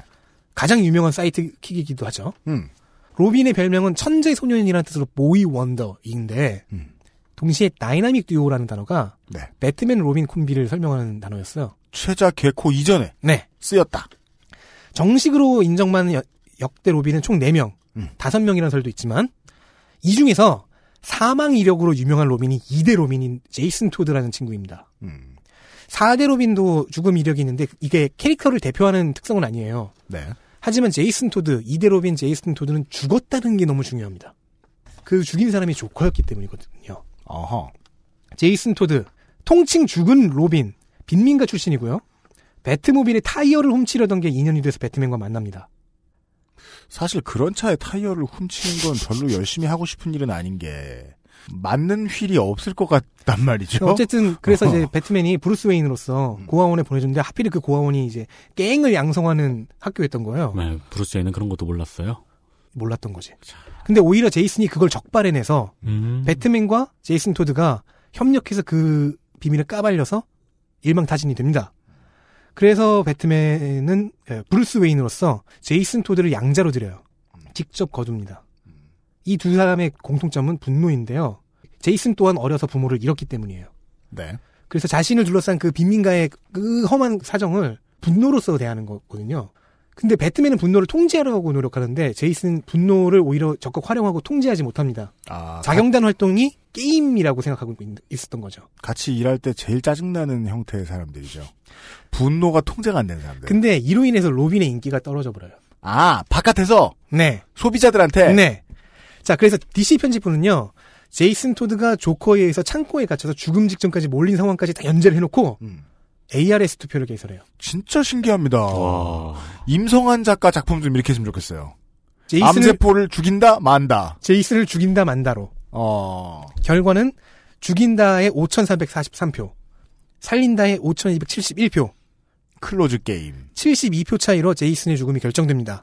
재투표야지, 이거. 그러니까 이 정도면 재투표해야죠. 그리고 후에 알려지길 동일한 번호에서 320표 이상 제이슨의 죽음에 투표가 됐다고 합니다. 아, 이 빠와 안티들은 정말 무섭습니다. 분노한 덕후는 무섭습니다. 음. 제가 너무 잘 알아요. 너무너무 싫었나 보네요.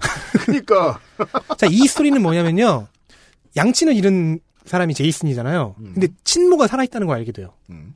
배트맨에게 배운 탐정 기술로 친모를 결국 찾아냅니다. 근데 친모가 조커와도 관계가 있었던 거예요. 그래서 친모는 자기 아들을 조커에게 팔아넘기고 뒤에서 담배 피면서 구경하고 있어요. 그동안 제이슨은 조커에 의해 빠루로 음. 미친 듯이 구타를 당해서 전신에 한 40개 정도의 골절이 생깁니다. 아, 빠루? 빠루가 뭐야? 왜 단어 쓰고 그래? 아, 빠루야, 그냥. 진짜야. 빠루가 뭐예요? 빠루는 빠, 이게 가만있어 봐. 철이 구부럽게 돼가지고 이렇게 된 거 있잖아요. 아. 아, 그거? 그걸 그러니까 조커가 이거, 그걸 이거, 예, 이거, 어, 이거, 이거, 이거? 창고에 있던 그걸 들고 제이슨을 무차별 폭행합니다. 아.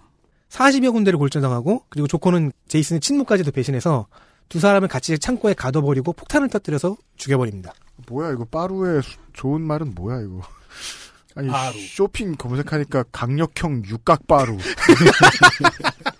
스틸 빠루. 아 노루발 못보비예요. 아, 아난 처음 알았네. 어, 제- 그 조커가 제이슨을 죽이는데 사용한 이 빠루는 이후 고담 암흑가의 경매까지 올라옵니다. 네. 그리고 이 사건은 배트맨에게 또 다른 트라우마로 작용을 하죠. 음, 음.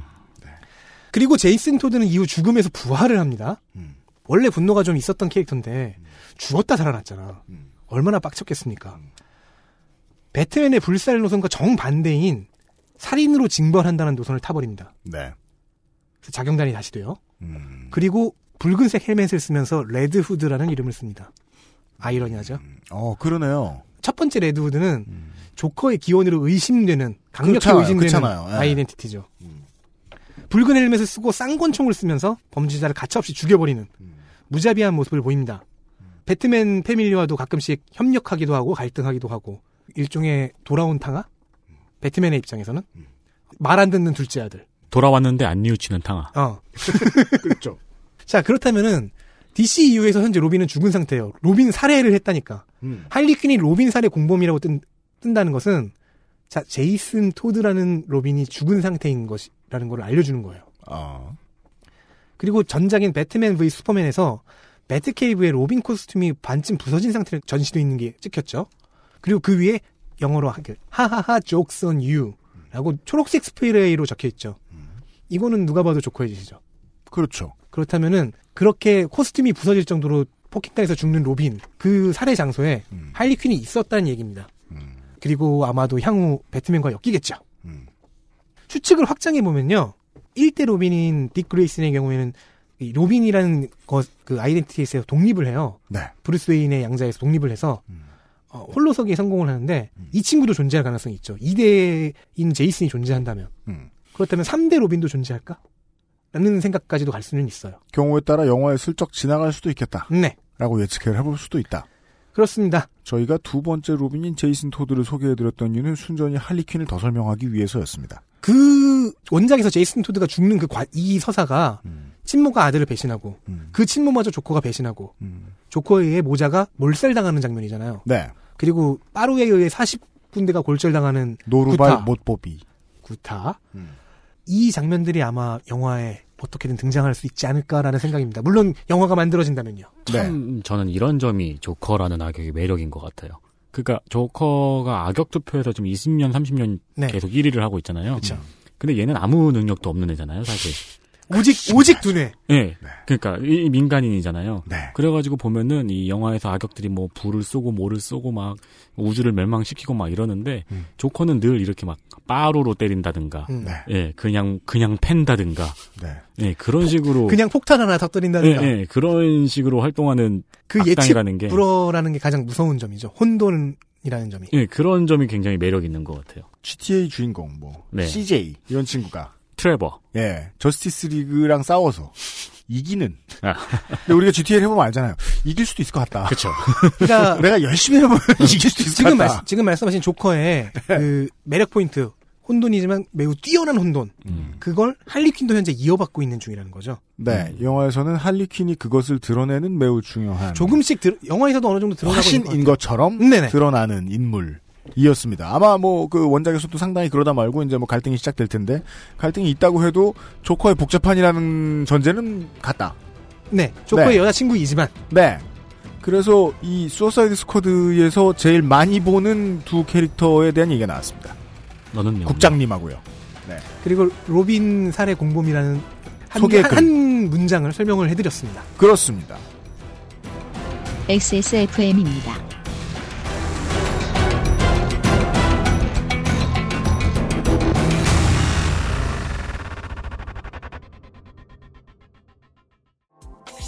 평소 관절이 불편한 부모님이나 운동을 많이 하는 분들 또는 무릎을 많이 사용하는 모든 분들께 권합니다. 엑세스몰에서 만나요.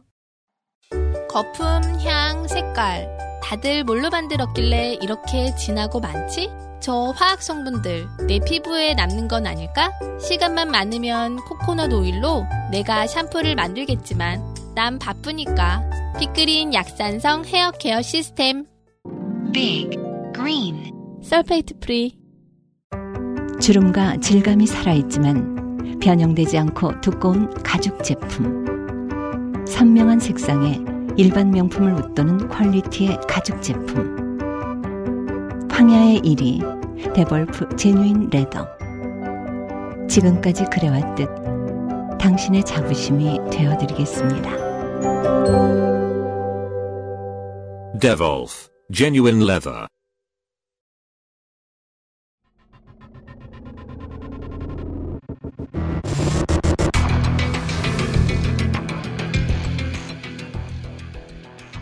네. 네. 영화를 처음에 볼 때요. 음, 저야 당연히 제 세대야. 할리우드에서 제일 익숙한 얼굴입니다. 윌 스미스 선생. 음흠. 저는 그 양반이 10대 때 한참 하이틴 스타였을 때 나오던 어, 그 시트콤. 음흠. 에서 신어서 유명해진 조단도 있어요. 신발 얘기 아닌가 했네. 그 역시나. 아니 뭐 시대의 아이콘이니까 워낙에 눈에 잘 띄는 사람이에요. 그리고 마지막 총질을 할 때 그 똑같은 패턴의 대사하는 방식이 있어요. 음, 맞아요. 그 정말 지겨웠어. 그 그러니까 순간, 아 또야. 윌 스미스 선생이 나왔다는 것만으로도 그 예측 가능한 음, 게, 그렇죠. 것들이 좀 있어요. 일단 1번 예측은 그겁니다. 저 사람을 오래 보겠구나. 그렇죠. 그리고 할리퀸 캐릭터의 경우에는 저는 이해가 전혀 없이 극장에 들어갔잖아요. 네. 그랬음에도 불구하고 주변에서 너무 떠들었기 때문에 어. 이 영화의 유일한 성공은 할리퀸이다. 음. 마고롭이라는 배우를 건진 거다. 그렇죠. 그나마 나머지로 말하는 조커 정도? 새로운 괜찮은 조커가 나왔다. 음. 이 정도?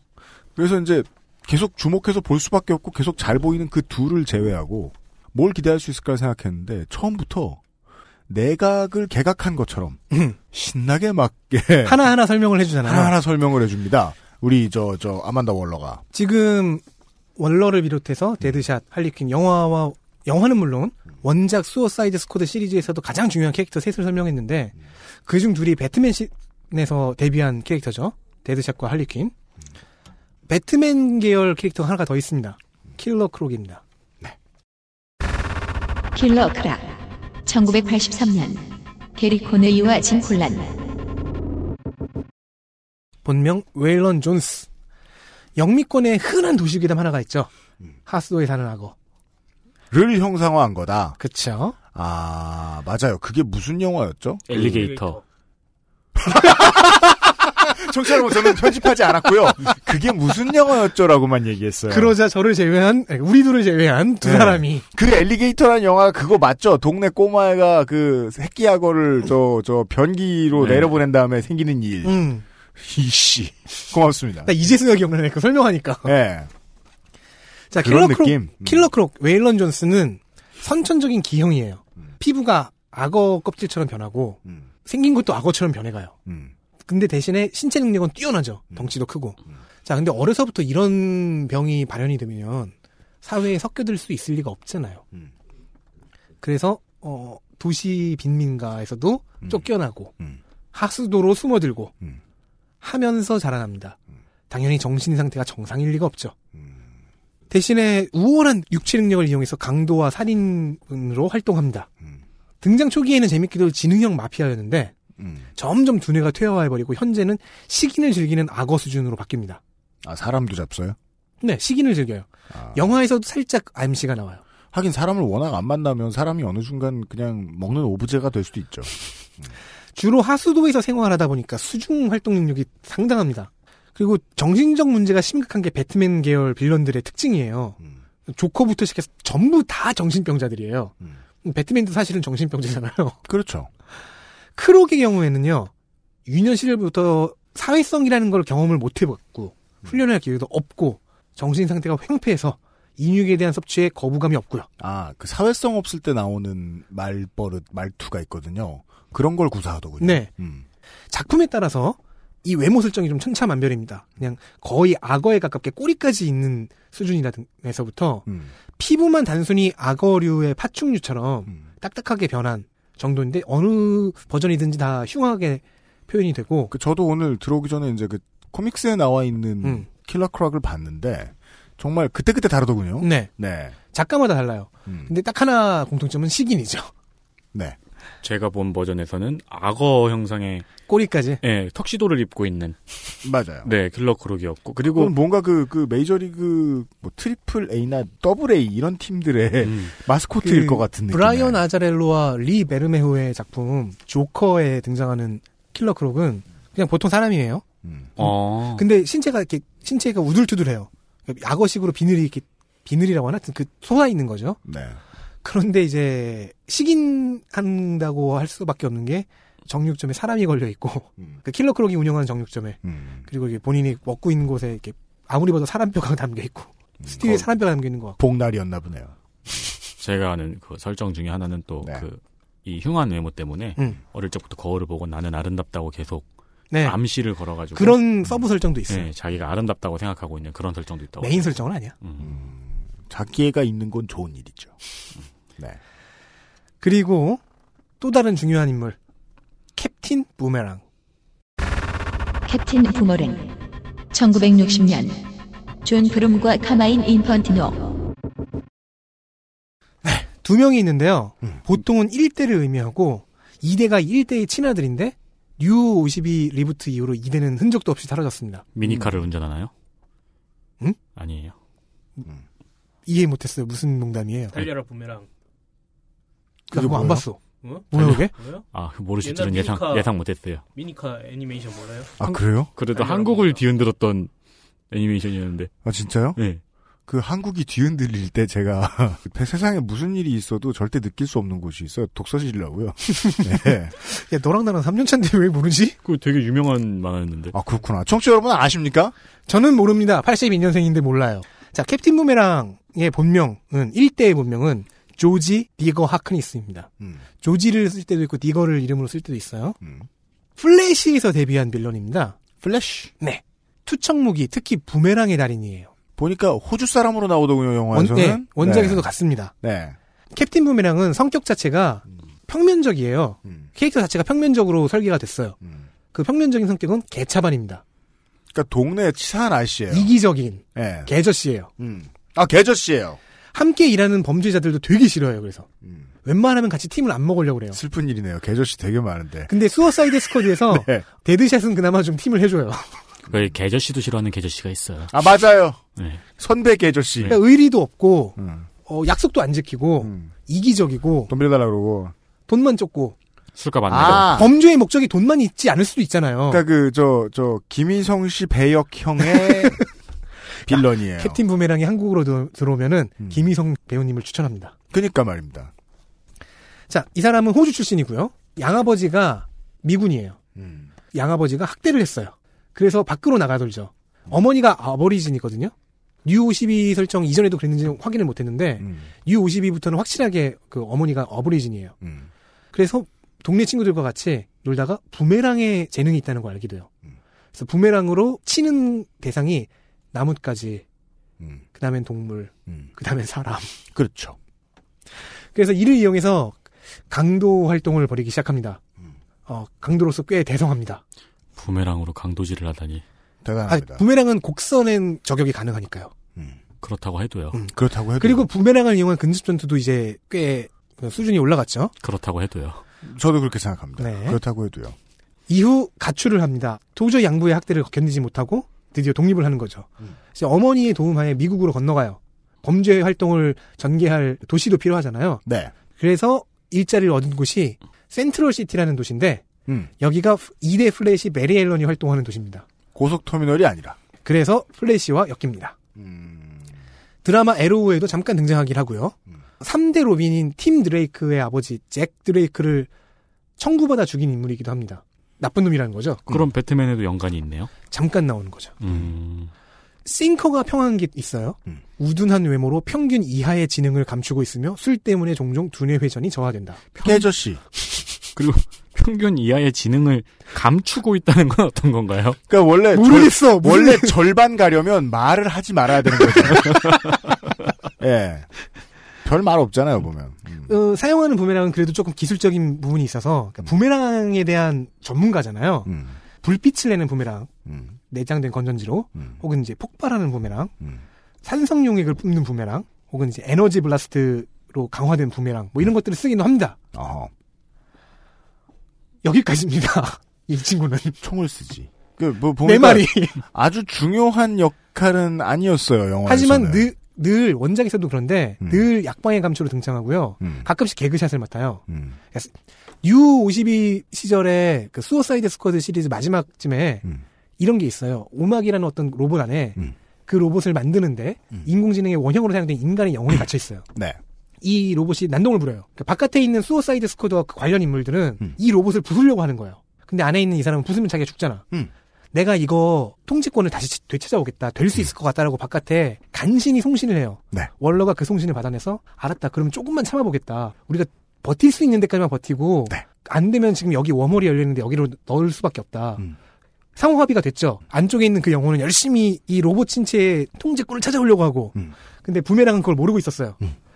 그래서 내부에 있는 영혼이 신체권을 되찾아 오자마자 음. 이 로봇을 걷어차서 웜홀 안으로 던져버려요. 개저씨. 그래서 옆에서 월러는 이 멍청아라고 한마디를 하죠.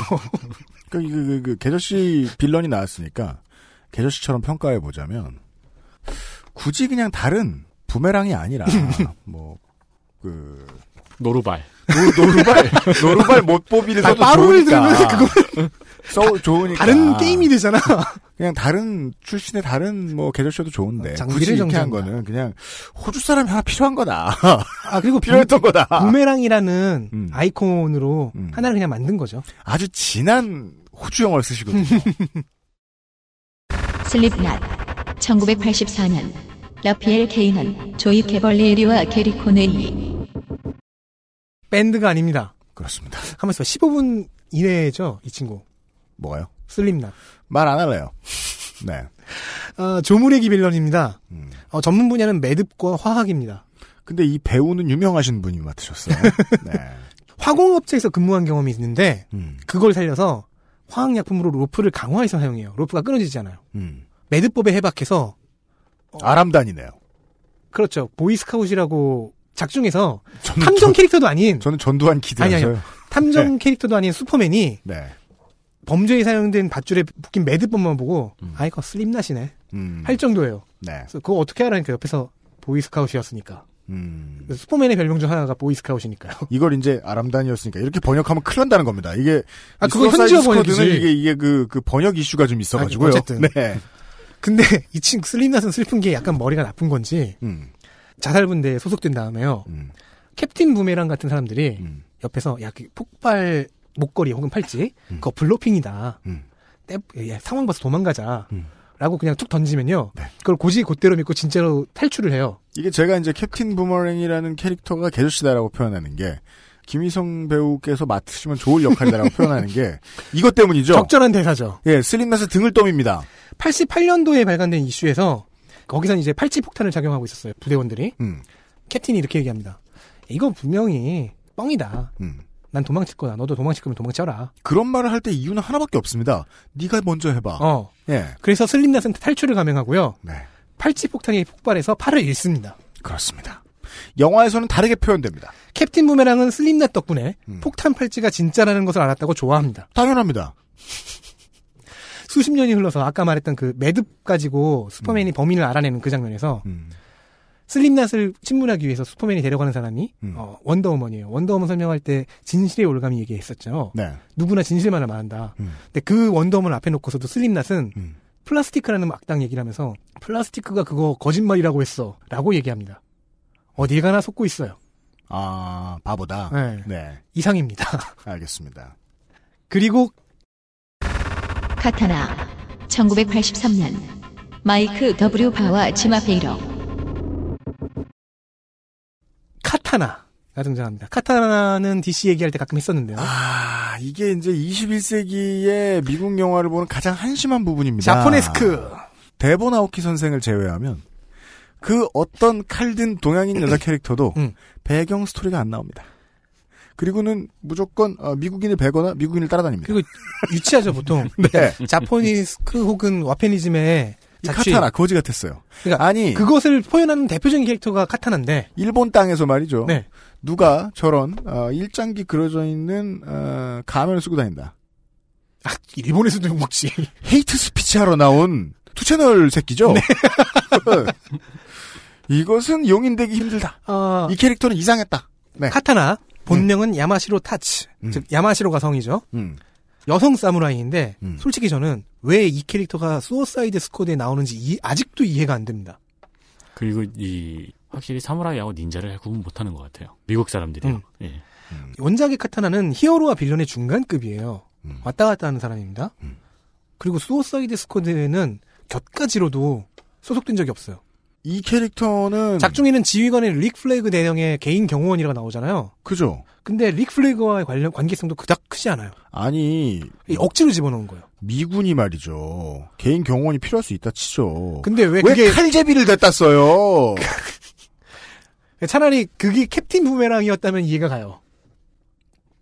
이해가 가요. 그래요. 어, 이해- 억지로 이해할 수 있어요. 어. 네. 억지로. 근데 이건 정말 안 되죠. 네.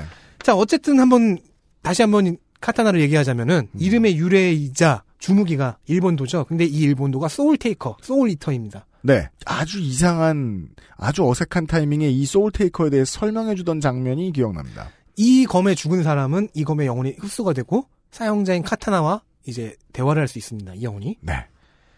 카타나에게는 그래도 백그라운드 스토리가 있어요. 네. 여러 가지 버전이긴 한데 주로 남 자기의 손으로 남편을 죽여야 됐던 상황입니다. 음. 뭐 거기에 뭐 남편의 동생과의 사랑 뭐 이런 것들이 들어가는 경우도 있긴 한데 가장 중요한 얼개는 그거예요. 내 손으로 내 남편을 죽여서 남편의 영혼을 이 칼에 가둘 수밖에 없었던 그 상황. 네. 그래서 그 칼이 이제 윌슨이 돼 있어요. 네. 네. 신랑한테 가끔 말을 걸어요. 트레이드 마크는 역시 그 검과 일장기가 그려진 가면입니다. 그렇습니다. 제가 이 영화 정말 네. 못 봐줄 지경입니다. 제 평가에 하면. 그리고 카타나가 이 영화에서만 영상화된 건 아니에요. 음, 드라마 에로우에 나와요. 매우 굵직한 조연으로. 만약에 카타나가 어떤 캐릭터인지 보고 싶으신 분은 차라리 에로우 시즌 2와 시즌 3를 보시길 권합니다. 네. 개연성이 너무 없습니다. 영화에서. 여기서는 아들과 남편을 차례차례 비극적으로 떠나보내고 음. 차츰차츰 카타나라는 아이덴티티로 각성해 나가는 캐릭터가 있긴 있군요. 신파인데 그 신파가 매우 완성도가 있고요. 연기가 좋아요. 아, 좋은 신파. 네, 훌륭한 카타나가 거기서 나왔습니다. 예. 그리고 여전히 영화엔 왜 나왔는지 모르겠습니다. 알겠습니다. 저는 그러니까 카타나 하나만큼은 굉장히 혹평하고 싶어요. 저도요. 예를 들어 지금 뭐 윤세민 기자는 지금 되게 여러 가지를 혹평하고 싶어요. 음. 어, 불만 주머니. 김상조 엔지니어는 아무것도 좋게 보고 싶지 않아요. 근데 저에게는 이- 저는 이제 단 하나라도 그 혹평할 기회를 누가 준다. 그러면 저는 이 카타나가 응. 아 나오면 안 됐다.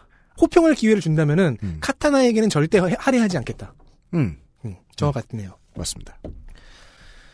또 다른 캐릭터 엘 디아블로입니다. 아 제일 멋있죠.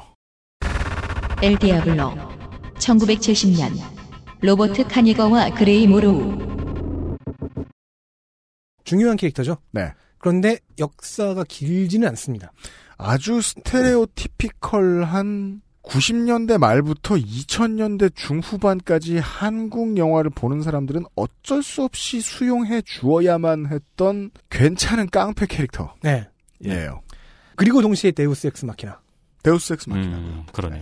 저는 이 체르턴 누군지 몰랐거든요. 영화 보기 네. 전에도. 근데 아 멋있더라고요. 엘 디아블로 총 3대가 있는데요. 셋 모두 능력이 다 다릅니다. 아, 그렇군요. 네. 1대인 라자로스 레인이라는 사람은 19세기 서부 시대의 인- 인물인데요. 원래 은행원이었어요. 근데 강도당, 강도한테 총 맞고 뭐 번개 맞고 하면서 능력을 얻는데 그게 뭐냐.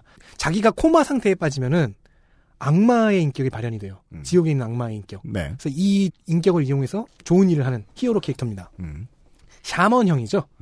이 샤먼이 되는 과정에서 원주민 샤먼이 도움을 주기도 해요. 아, 잠시 후에 그런 캐릭터 하나 더 나옵니다. 2대는 라파엘 산도발이라는 텍사스 지- 지역 사람인데 음. 원래는 지역 정치인인가 그랬어요. 복싱을 좀 잘하고 이 사람은 그 지역 민담에 등장하는 악마의 복장을 축제형으로 바꾼 축제에 쓰이는 악마 복장을 하고서 돌아다니는 자경단입니다. 아하. 그러면 상상 가능합니다. 착한 사람이에요? 네.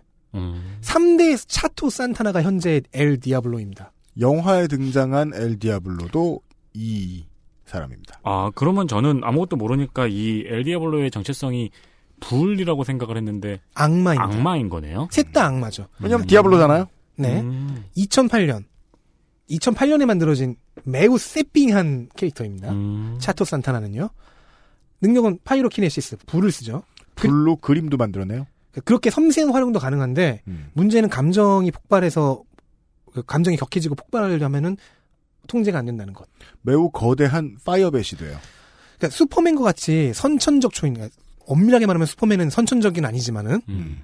어쨌든 선천적 초인에 해당하는 메타 휴먼 중 하나입니다. 1, 2대는 히어로이지만 3대는 빌런입니다. 근데 이제 이 차토 산타나의 빌런으로서의 특이점이 있어요. 고뇌하는 빌런입니다. 네. 우리는 고뇌하는 히어로를 많이 보죠. 네. 고뇌하는 악당입니다. 그러니까 왜냐하면 감정 상태가 격해지면 자기 능력을 통제 못한다는 것 때문에 그래요. 음. 그리고 심성은 좀 착한 빌런인 것 같습니다. 왜냐면요, 이 사람은 원래 깽단의 사채 수금업자였어요. 음. 근데 수금을 하러 갔다가 모종의 이유로 인해서 감정이 너무 격해져서 빌딩 전체를 태워버립니다.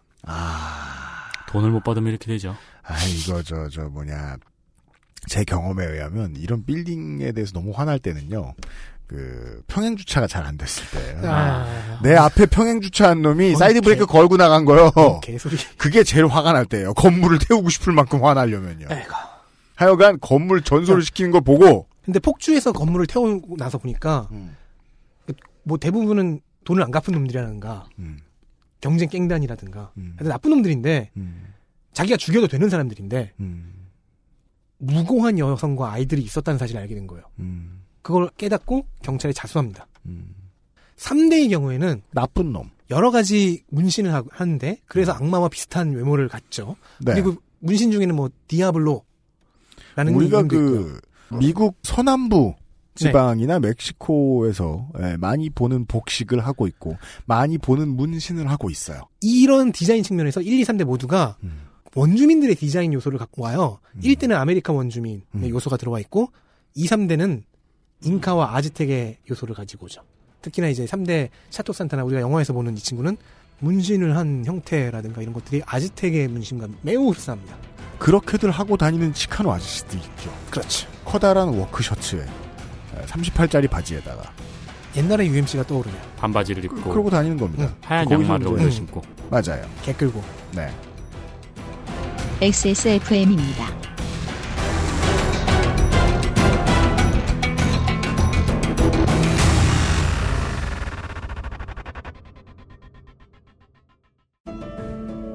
노동자 권리 찾기 상담센터 1577-2260 민주노총이 비정규직에게 힘이 되겠습니다. 구조조정되어야 할 것은 재벌입니다. 이상은 당신 편의 생각보다 큰 힘 민주노총에서 전해드렸습니다. 관절 건강을 의심해 보세요. 식약처로부터 관절 및 연골 건강 개선에 도움을 줄 수 있다는 기능성을 인정받은 무릎핀을 섭취하세요. 삶의 질이 달라집니다. 엑세스몰에서 만나요.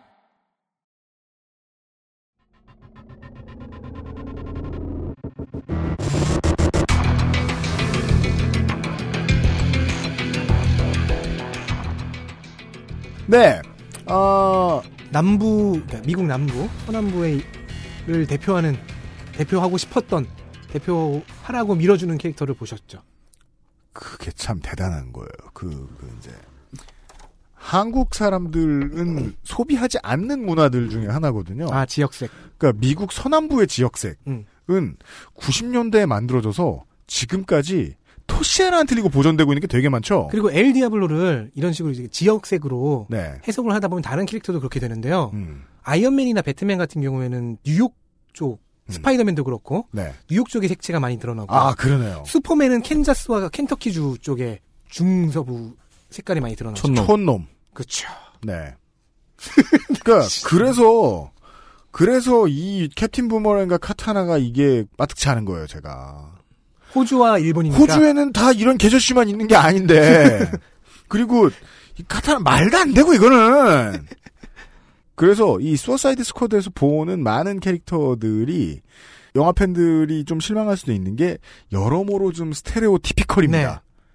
상당히 평면적입니다. 그렇게 예. 해버렸습니다. 조커는 워낙에 입체적인 캐릭터라 평면적으로 표현해도 입체적으로 보이죠. 조커와 똑같은 할리퀸이라는 조커와 똑같은 캐릭터는 조커를 아는 사람이 보기엔 그냥 평면적이에요. 예. 그냥 조커 같네 하고 끝나버려요. 그런 점에서 이제 지금 소개해드릴 이릭 플래그는 엄청 평면적인 군발이 미국 군발이 네. 그렇게 표현은 됐습니다. 리플레그 주니어 1959년 로버트 카니거와 로스 앤드루 릭 플래그 계급은 대령인데요. 부자가 똑같은 이름을 써서 시니어와 주니어로 구별이 됩니다. 음. 시니어는 2차 대전 참전자고요. 부자가 모두 자살분대 지휘 경력이 있어요. 음. 참 힘들 힘들겠죠. 네? 그러면 이 자살분대가 아버지 때도 있었다는 거예요? 그렇죠. 음. 왜냐면 2차 대전 때도 코믹스는 있었거든요. 최근에는 릭 플래그 주니어가 대부분 출연하고 있고 아마도 영화에서도 주니어 버전을 쓴 걸로 보입니다. 음. 릭 플래그의 입장 생각을 해봐요. 위로 사령관이 있어요. 그 사령관이 아만다 월러예요. 음. 근데 이 사람은 민 레이디 비열하고 잔인해요. 네. 그리고 밑에 자기가 지휘해야 되는 사람들을 보세요.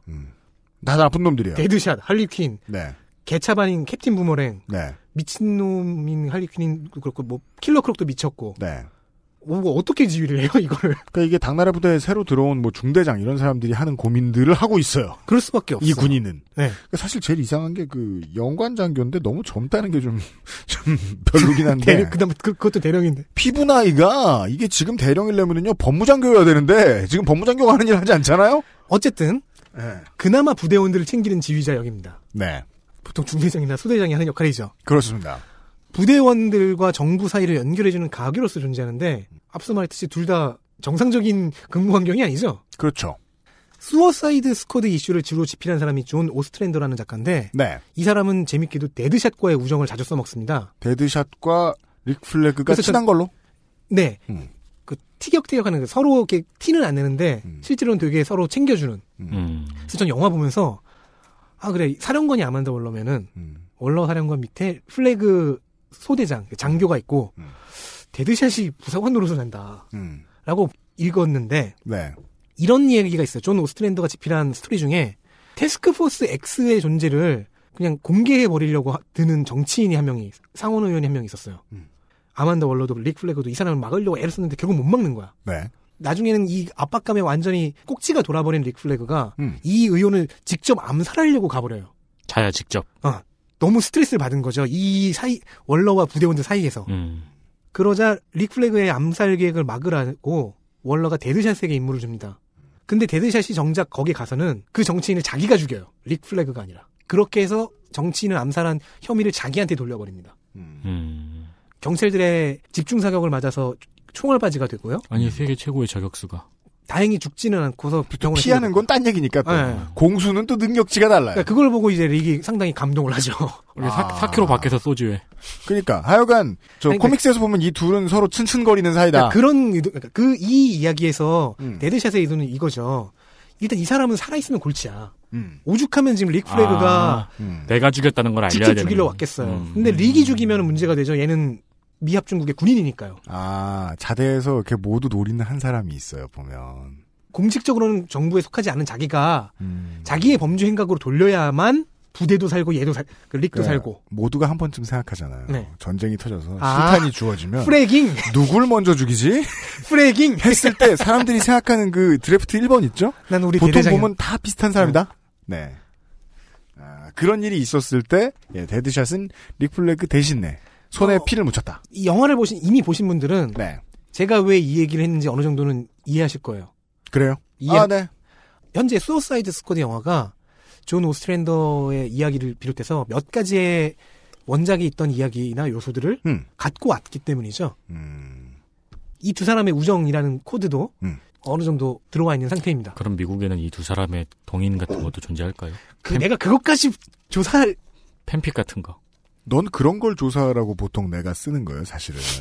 그, 내가 그러니까 나- 미국 애들은 얼마나 츤츤거리나. 솔직히 나는 BL물은 별로 관심이 없어요. 아, 진짜요? 내가 알기로 그 양덕 중에서는 그 야오이물은 별로. 아, 지금 전 세계에 한국말 할 줄 아는 덕들이 다들 실망하고 있어요. 제가 BL물을 안 좋아하다니. 이 스캇물을 좋아하는. 스캇도 싫어! 뭐야, 그게! 계속 좋아하는 걸로 몰 거야. 조사 안 하면. 그리고 영화에서는 릭프레그의 연인이라고 설정이 시작되는 음. 아 깜짝 놀랐네. 데드샷. 이럴까봐. 어, 그럼 BL. 그러니까. 깜짝 놀랐네. 아, 이건 재밌다. 인첸트리스 얘기입니다. 네, 동인들이 막 소리를 지르고 있어요. BL, BL 이러면서.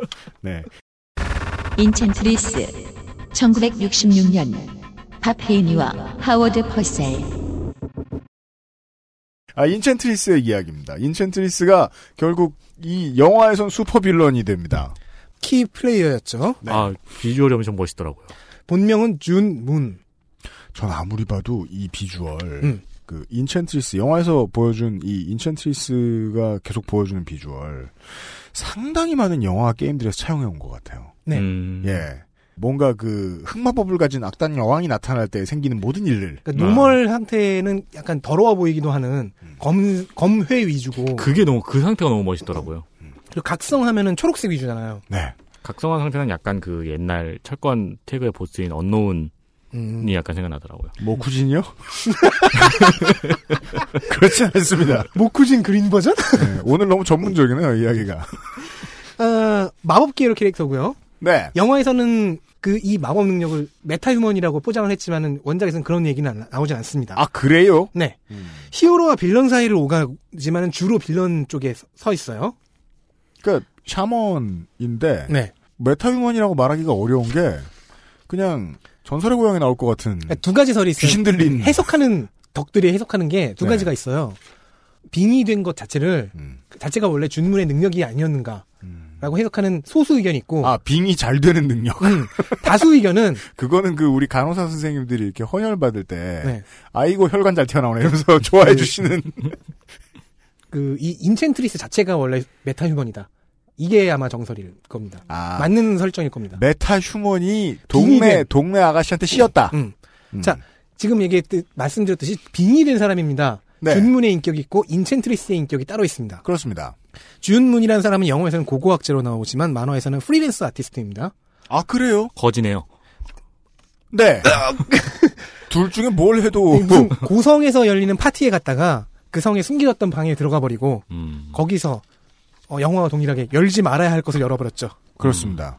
오랫동안 숨겨졌던 고대의 악마 인첸트리스에게 빙의가 됩니다.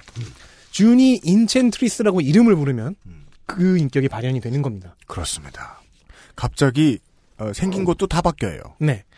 어, 영화에서는 그 변신하는 그게 좀 간지나게 나왔더라고요. 뭐- 멋있어요. 능력이 마법 기반이기 때문에 마법이 약점인 슈퍼맨 슈퍼걸과는 완전 상극입니다.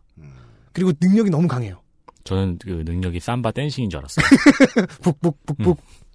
그러니까 그 능, 능력치곤 좀 못하는 편이긴 한데. 근데 영화에 표현된 거는 춤을 네. 네. 거의 네. 잘 네. 추진 않는데. 원, 능력 자체가 원작을 거의 반영했는데 비행 가능하고요. 음, 네. 가벼운 정도의 변신도 가능하고요. 맞습니다. 순간 이동 가능하고요. 걸어서 고체를 통과할 수 있고요. 자가 치유도 가능하고요. 에너지 블라스트도 발사할 수 있고요. 전체적으로 그 포스만 보고 있죠.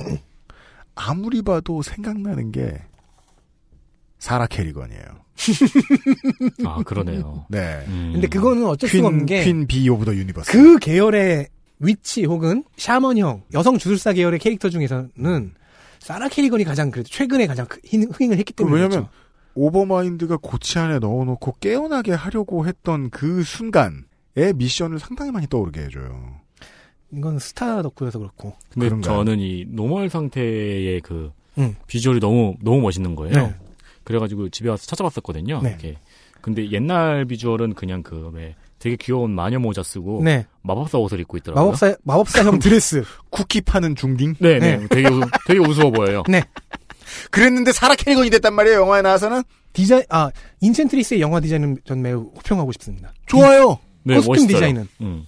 훌륭해요. 그러니까 아니 저는 무슨 20년 1920년대 영화부터 그게 이제 기계 문명에 의해 발현된 거든 아니면 샤먼 주술적인 문제든 악령의 느낌을 주는 빌런이 된 여신 음. 의 캐릭터들이 있어요. 네. 그걸 만들어가면서 쌓, 쌓여진 그 영화의 이제까지의 아카이브를 죄다 합쳐서 만들어 놓은 것 같은 비주얼이었어요. 네. 인첸트리스는. 중요한 점은 그러니까 이 캐릭터의 중요한 점은 준과 인첸트리스의 인격이 정반대의 가치관을 갖고 있다는 겁니다. 그럼 주는 쌈바를 안 좋아해요? 주는 아무것도 안 좋아해요. 그리고 주는 그냥 착한 착한 사람이에요. 그리고 인첸트리스일 때 HP를 다 써가지고 맨날 피곤해요. 주는. 그래서 두 인격이 매번 싸우고 갈등하는 것이 중점입니다. 그래서 준무는 인첸트리스를 제어하든지 아니면 얘한테서 좀 벗어나고 싶어 하는 거예요. 맞아요. 네. 그리고 인첸트리스가 발현될 때마다 본체인 준문의 정신 상태가 계속 악화가 됩니다. 맞아요.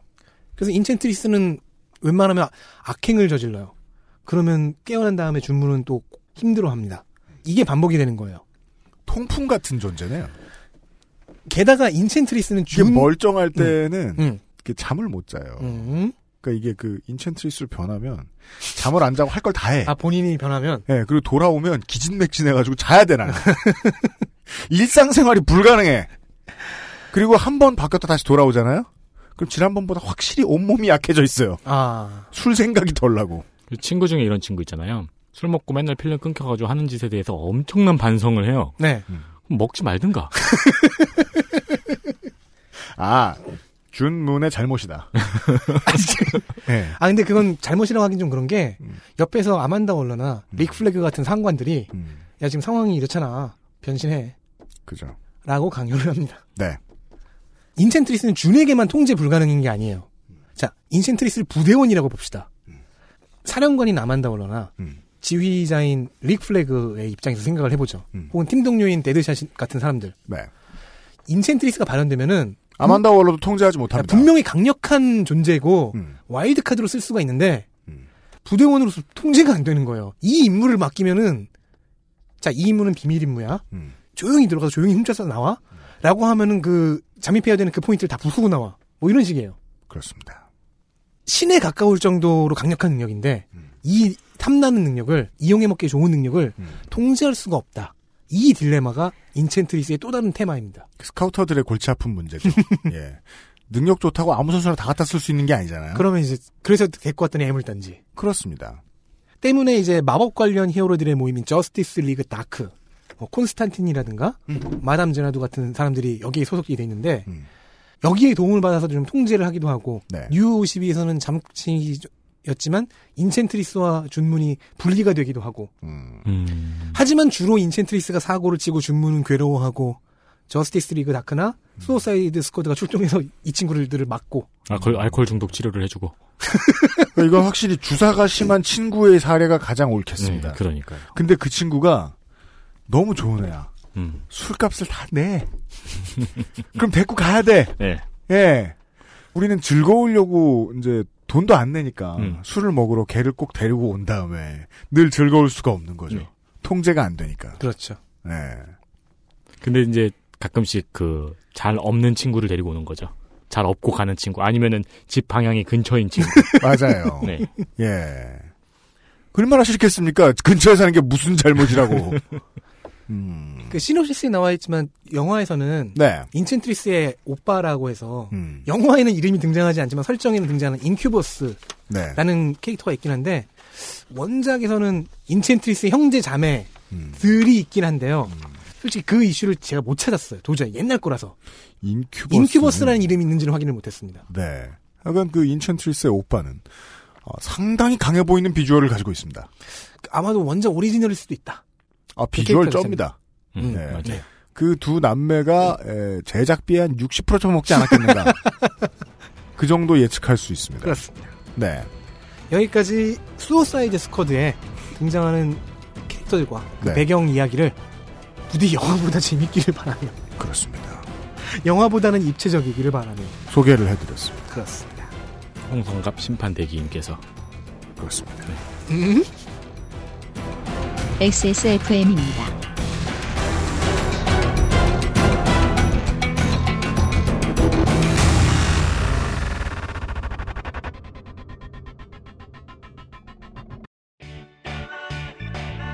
언제까지나 마지막 선택. 아로니아 침. 잘못을 대신 사과는 제리케이의 음악을 듣는 가장 현명한 방법. 공정한 시스템, 새로운 대안. 바이닐. 나의 삶의 만족도 우리 목소리가 이 회사의 얼굴이자 이미지라지만 우린 여기 소속도 아니지 네. 수어사이드 스쿼드를 즐기는 가장 현명한 방법이 영화를 보는 것은 아닐 수도 있습니다만. 음, 국내에 발매되고 있는 그러니까 지금 그 영화 특수를 이용해서 네. 원작들이 좀 나오긴 나오, 나오고 있어요. 그렇군요. 아 뭐 검색해 보시면 많습니다. 아. 할리퀸 관련 코믹스도 나오는데 안타깝게도 앞서 소개했던 매드러브는 아직 정발이 않는 걸로 알고 있어요. 제가 틀렸다면 정정해 주시길 바라겠습니다. 아, 알겠습니다. 그 외에 제이슨 토드 얘기 하다가 제가 빼먹은 게 있는데 두 번째 로빈이요. 네. 제이슨 토드 이야기를 애니메이션으로 다룬 극장판 애니메이션인데 음. 제가 애니메이션 싫어하잖아요. 별로 안 좋아해요. 안 좋아하면 되게 많아. 아 근데 그 이, 이건 봤어. 그래요? 그러니까 매드러브도 봤지만은 이 네. 언더 더 레드 후드라는 애니메이션이거든요. 극장판이라서 수위도 꽤 높고 재밌습니다. 음. 오프닝이 되게 멋있어요. 음. 살아 돌아온 제이슨과 배트맨의 갈등을 다룬 이야기인데 네. 이 애니메이션 꽤 재밌습니다. 아, 추천입니까? 네, 이거 추천입니다. 제가, 제가 적어놓고 얘기 적어놓지도 않고 얘기해야지라고 생각을 하고 있다가 까먹어서 네. 추가해 드립니다. 그리고 이제 그 그동안 꾸준히 관심을 가져온 분들도 아니면은 최근에 그냥 하도 떠드니까 어 이거 이 작품 뭐야 하고 궁금해하신 분들도 모두 걱정했고 또한 궁금해하는 문제가 있으니 어 국내 개봉판의 번역 문제 네. 보시기에 해결됐던가요? 솔직히 말하면요. 네. 이 번역가가 축약과 의역을 자주 해요. 극장판은 축약과 의역의 현란한 능력이 있는 번역가만 할 수 있는 일이긴 해요. 제가 볼 땐 과도한 축약과 의역이었는데 오역은 하나 다들 얘기하는 오역은 하나 있죠. 뭐요? 카타나가 이제 자기 칼에 갇힌 남편의 영혼과 대화를 하면서 눈물을 흘리는 장면이죠. 음. 뜬금없는 장면이지만은 그냥 그 장면만 딱 떼놓고 보면은 찡한 장면이긴 해요. 음. 근데 옆에 있는 친구들 사람들이 보기에는 그건 미친 장면이잖아요. 음. 그래서 이제 캡틴 부메랑이 뭐 미친 애들이 어떤 식으로 하는지 잘 알잖아. 라는 대사를 말하는데 그거를 미친 여자가 잠자리 실력은 좋다던데로 번역을 해놓은 오역. 그건 거의 오역이 아니라 개죠. 그 미친 애들이 어떻게 하는지 알잖아라고 말씀하신 거예요. 네, 뭐 미친, 어떻- 미친 애들이, 아니, 그러니까 미친 애들의 행동이 어떤지 알잖아라는 그러니까 의미였어요. 행동을 말한 거예요. 네. 어떻게 하는지가. 음, 아, 근데 저기 그거를- 미친 애들이 하- 미친 애들이 저러잖아. 그러니까 라는 뭐, 문장. 아마 뭐 뭐까 뭐 유노마리도 뭐 이렇게 얘기한다고 치면 하, 한국말의 하다라는 동사보다 미국말의 두라는 동사가 섹스라는 뜻을 훨씬 적게 가지고 있거든요. 음. 그러니까 음. 근데 그걸 번역하는 사람이 무시했으면 그건 의도적으로 무시했을 가능성이 높으니까 저는 그냥 틀렸다고 보고 보는 거예요. 음. 그럴까요? 음, 그러니까 그 외에 또 아니, 전작에서 음. 전작에서도 되게 그 중요한 오역들이 좀 많았기 때문에 음. 아마 이것도 그냥 본인의 역량 문제가 아니었을까. 그 상하관계나 존대관계를 알 수 없는 상황임에도 불구하고 여성이 일단 말을 높이고 보는 아, 케이스가 그거는 된다. 이 번역가의 잘못은 아닌 걸로. 예고편을 그렇습니까? 번역한 다른 사람의 문제였던 걸로 보입니다. 아, 알겠습니다. 그 저는 아주 아 불편해 죽겠네 번역 때문에 이런 생각은 못했었기 때문에 그러니까 혹시 이제 보실 분들이 염두에 두실 게 있나 싶어서 네. 여쭤봤어요. 뭐 딱히 그 오역 외에는 음. 뭐 이분의 특이점인 좀 과도한 의역, 과도한 축약 그 정도고요. 그 정도는 뭐 제가 좀 마음에 안 들 뿐이지 보시는 분에 따라서는 번역가의 스타일이라고 이해할 수 있는 측면이 아닌가 그러니까 네, 뭐 뭐, 무, 싶습니다. 무엇보다도 보실 분들이 가장 음. 염두에 둬야 될 부분은 청담대교입니다. 그렇습니다. 만약에 건대 입구에서 영화를 보시면 내려오실 때 바로 다리를 건너지 않으시는 쪽. 청담대교를 조심하십시오. 조심하십시오. 그리고 그 올림픽 특수가 사상 가장 없는 올림픽이라고 하죠. 아 정말요? 예. 음. 그러니까 그 드라마 W. 네. 예. 저는 처음에 W라는 프로그램을 시작한다 그러길래 아 그 MBC의 시사 프로 다시 하는구나. 홍강가 했었는데 드라마였어요? 예. W를 방송하느냐 올림픽을 내보내느냐를 놓고 갈등을 하다가 그냥 드라마를 내보냈다. 어머. 이런 후문을 들었습니다. 예측했던 대로 지구는 이렇게나 전체주의적인 느낌을 주는 행사를 필요로 하지 않는 쪽으로 지금 점점 더 음. 음. 인류는 변해갈 것 같다는 생각은 듭니다. 음. 아, 신기하네요. 왜요? 전체주의적인 뉘앙스를 주는 그런 정치적 목소리가 조금씩 커져가는 게 트렌드인데. 또 다른 한편으로 보면은 이런 그 국가대표 경기 음. 이런 거에 목숨 거는 거는 선진국으로 갈수록 점점 더 희미해지잖아요. 맞습니다. 그렇죠. 네. 네. 전체주의적인 목소리는 보통 그 예전에는 그것을 당연시하는 흐름이 있었어요. 우리가 그 국기 아래에 모여서 뭔가를 즐거워하고 기뻐하는 종교적인 의식 비슷한 것을 갖는 것은 매우 좋은 일이고 당연한 일이다라고 권장되던. 근데 생각보다 많은 나라에서 그걸 권장하지 않기 시작했잖아요. 어린 시절에 국가대표 AMH 같은 걸 보잖아요. 음. 가끔씩 그런 친구가 있었어요. 왜 꼭 한국을 응원해야 돼? 그죠. 예. 처음에 우리 아이들이 언제 그걸 깨달았나? 위닝 11을 하면서. 내 팀이 한국이면 이상하거든요. 네. 아, 물론 뭐 예전 뭐 천 KT 이준 감독 같은 사람도 있었어요. 음. 나는 한국을 해도 다 이기니까 하는 초고수들이 있어요. 저는 그 옛날에 94년 월드, 미국 월드컵을 게임화했던 음, 컴퓨터 게임 그걸로 해가지고 이렇게 모든 완벽한 꼼수를 발견해낸 바람에 한국으로 우승하고 뭐 그랬던 적이 있긴 그러니까 왜, 왜 굳이 음. 한국으로 우승하는 수고를. 그러니까. 그죠? 요 예. 아, 그러니까요. 내가 너무 실력이 있지? 그럼 왜 한국으로 합니까? 그러니까요. 더 안 좋은 팀을 하겠죠. 예전에는 이유를 모르고 혹은 전체주의가 없이는 성공 세대를 성공시킬 수 없는 전쟁 상황, 궁극주의 상황에 이야기되던 전체주의는 보통 애국과 맞닿아 있었는데 네. 지금의 전체주의는 삶에 대해 가지는 불만과 직접적으로 맞닿아 있죠. 어, 나의 음. 직업 없음 혹은 직업 구하기 힘듦. 연봉 자금. 네. 따라서 정치가 잘 되면 개인주의가 무조건 전체주의를 이길 수 있다는 상정도 가능하지 않나라고 저는 희망적으로 보고 싶습니다. 음. 음. 예. 뭐, 이화여자대학교의 승리를 보면서도 그런 생각이 들었습니다. 이건 개인주의의 승리라는 생각을 했거든요. 오랜만에 보는 아 단체가 개인들이 모인 단체의 네. 싸움. 전체로서의 단체가 아닌.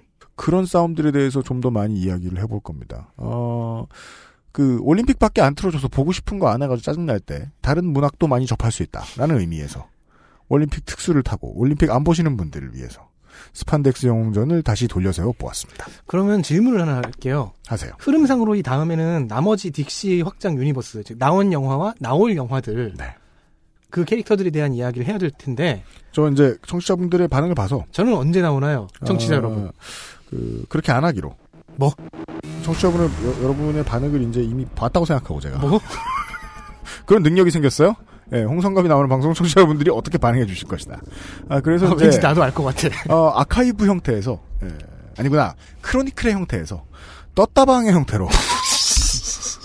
그, 예, 어, 스판덱스 앞에 단어와 영웅전은- 뒤에 단어의 품위가 다르잖아. 스판덱스 영웅전은 포맷을 좀 바꾸기로 했습니다. 마치 지금 세종시에 나와 있는 에, 천막 부동산들처럼 필요할 때 필요한 곳에 나타날 것입니다. 원더우먼 내년에 나온다면서요.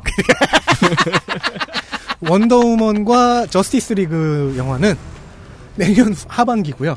아 그러면 미리 이런 얘기를 드릴게요. 마블 드라마 네. 음, 네, 중에서 루크 케이지가 9월에 공개가 되고요. 10월 초에는 음. DC 드라마들이 일제히 새 시즌을 시작합니다. 알겠습니다. 에로, 플래시, 슈퍼걸, 콘스탄틴. 네. 즐길 것이 많습니다. 맞아. 플래시 영화도 만들어지나요? 지금 에즈라 밀러가 캐스팅되어 있죠. 아 영화로요? 네. 드라마는 관심 없고 영화는 재밌을 것 같아가지고.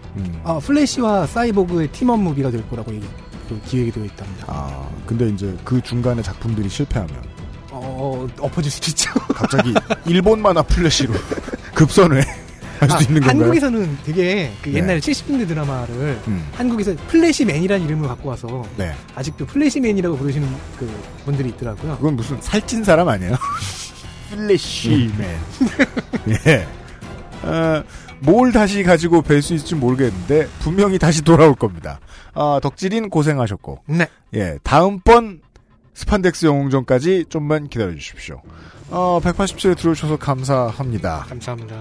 감사합니다. 윤세민 기자와 김상조 엔지니어, 유엠쇼의 책임 프로듀서였습니다. 다음 주에 다시 뵙죠. 저는 언제 될지 모르겠네요.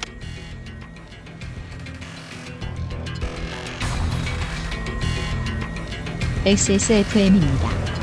I D W K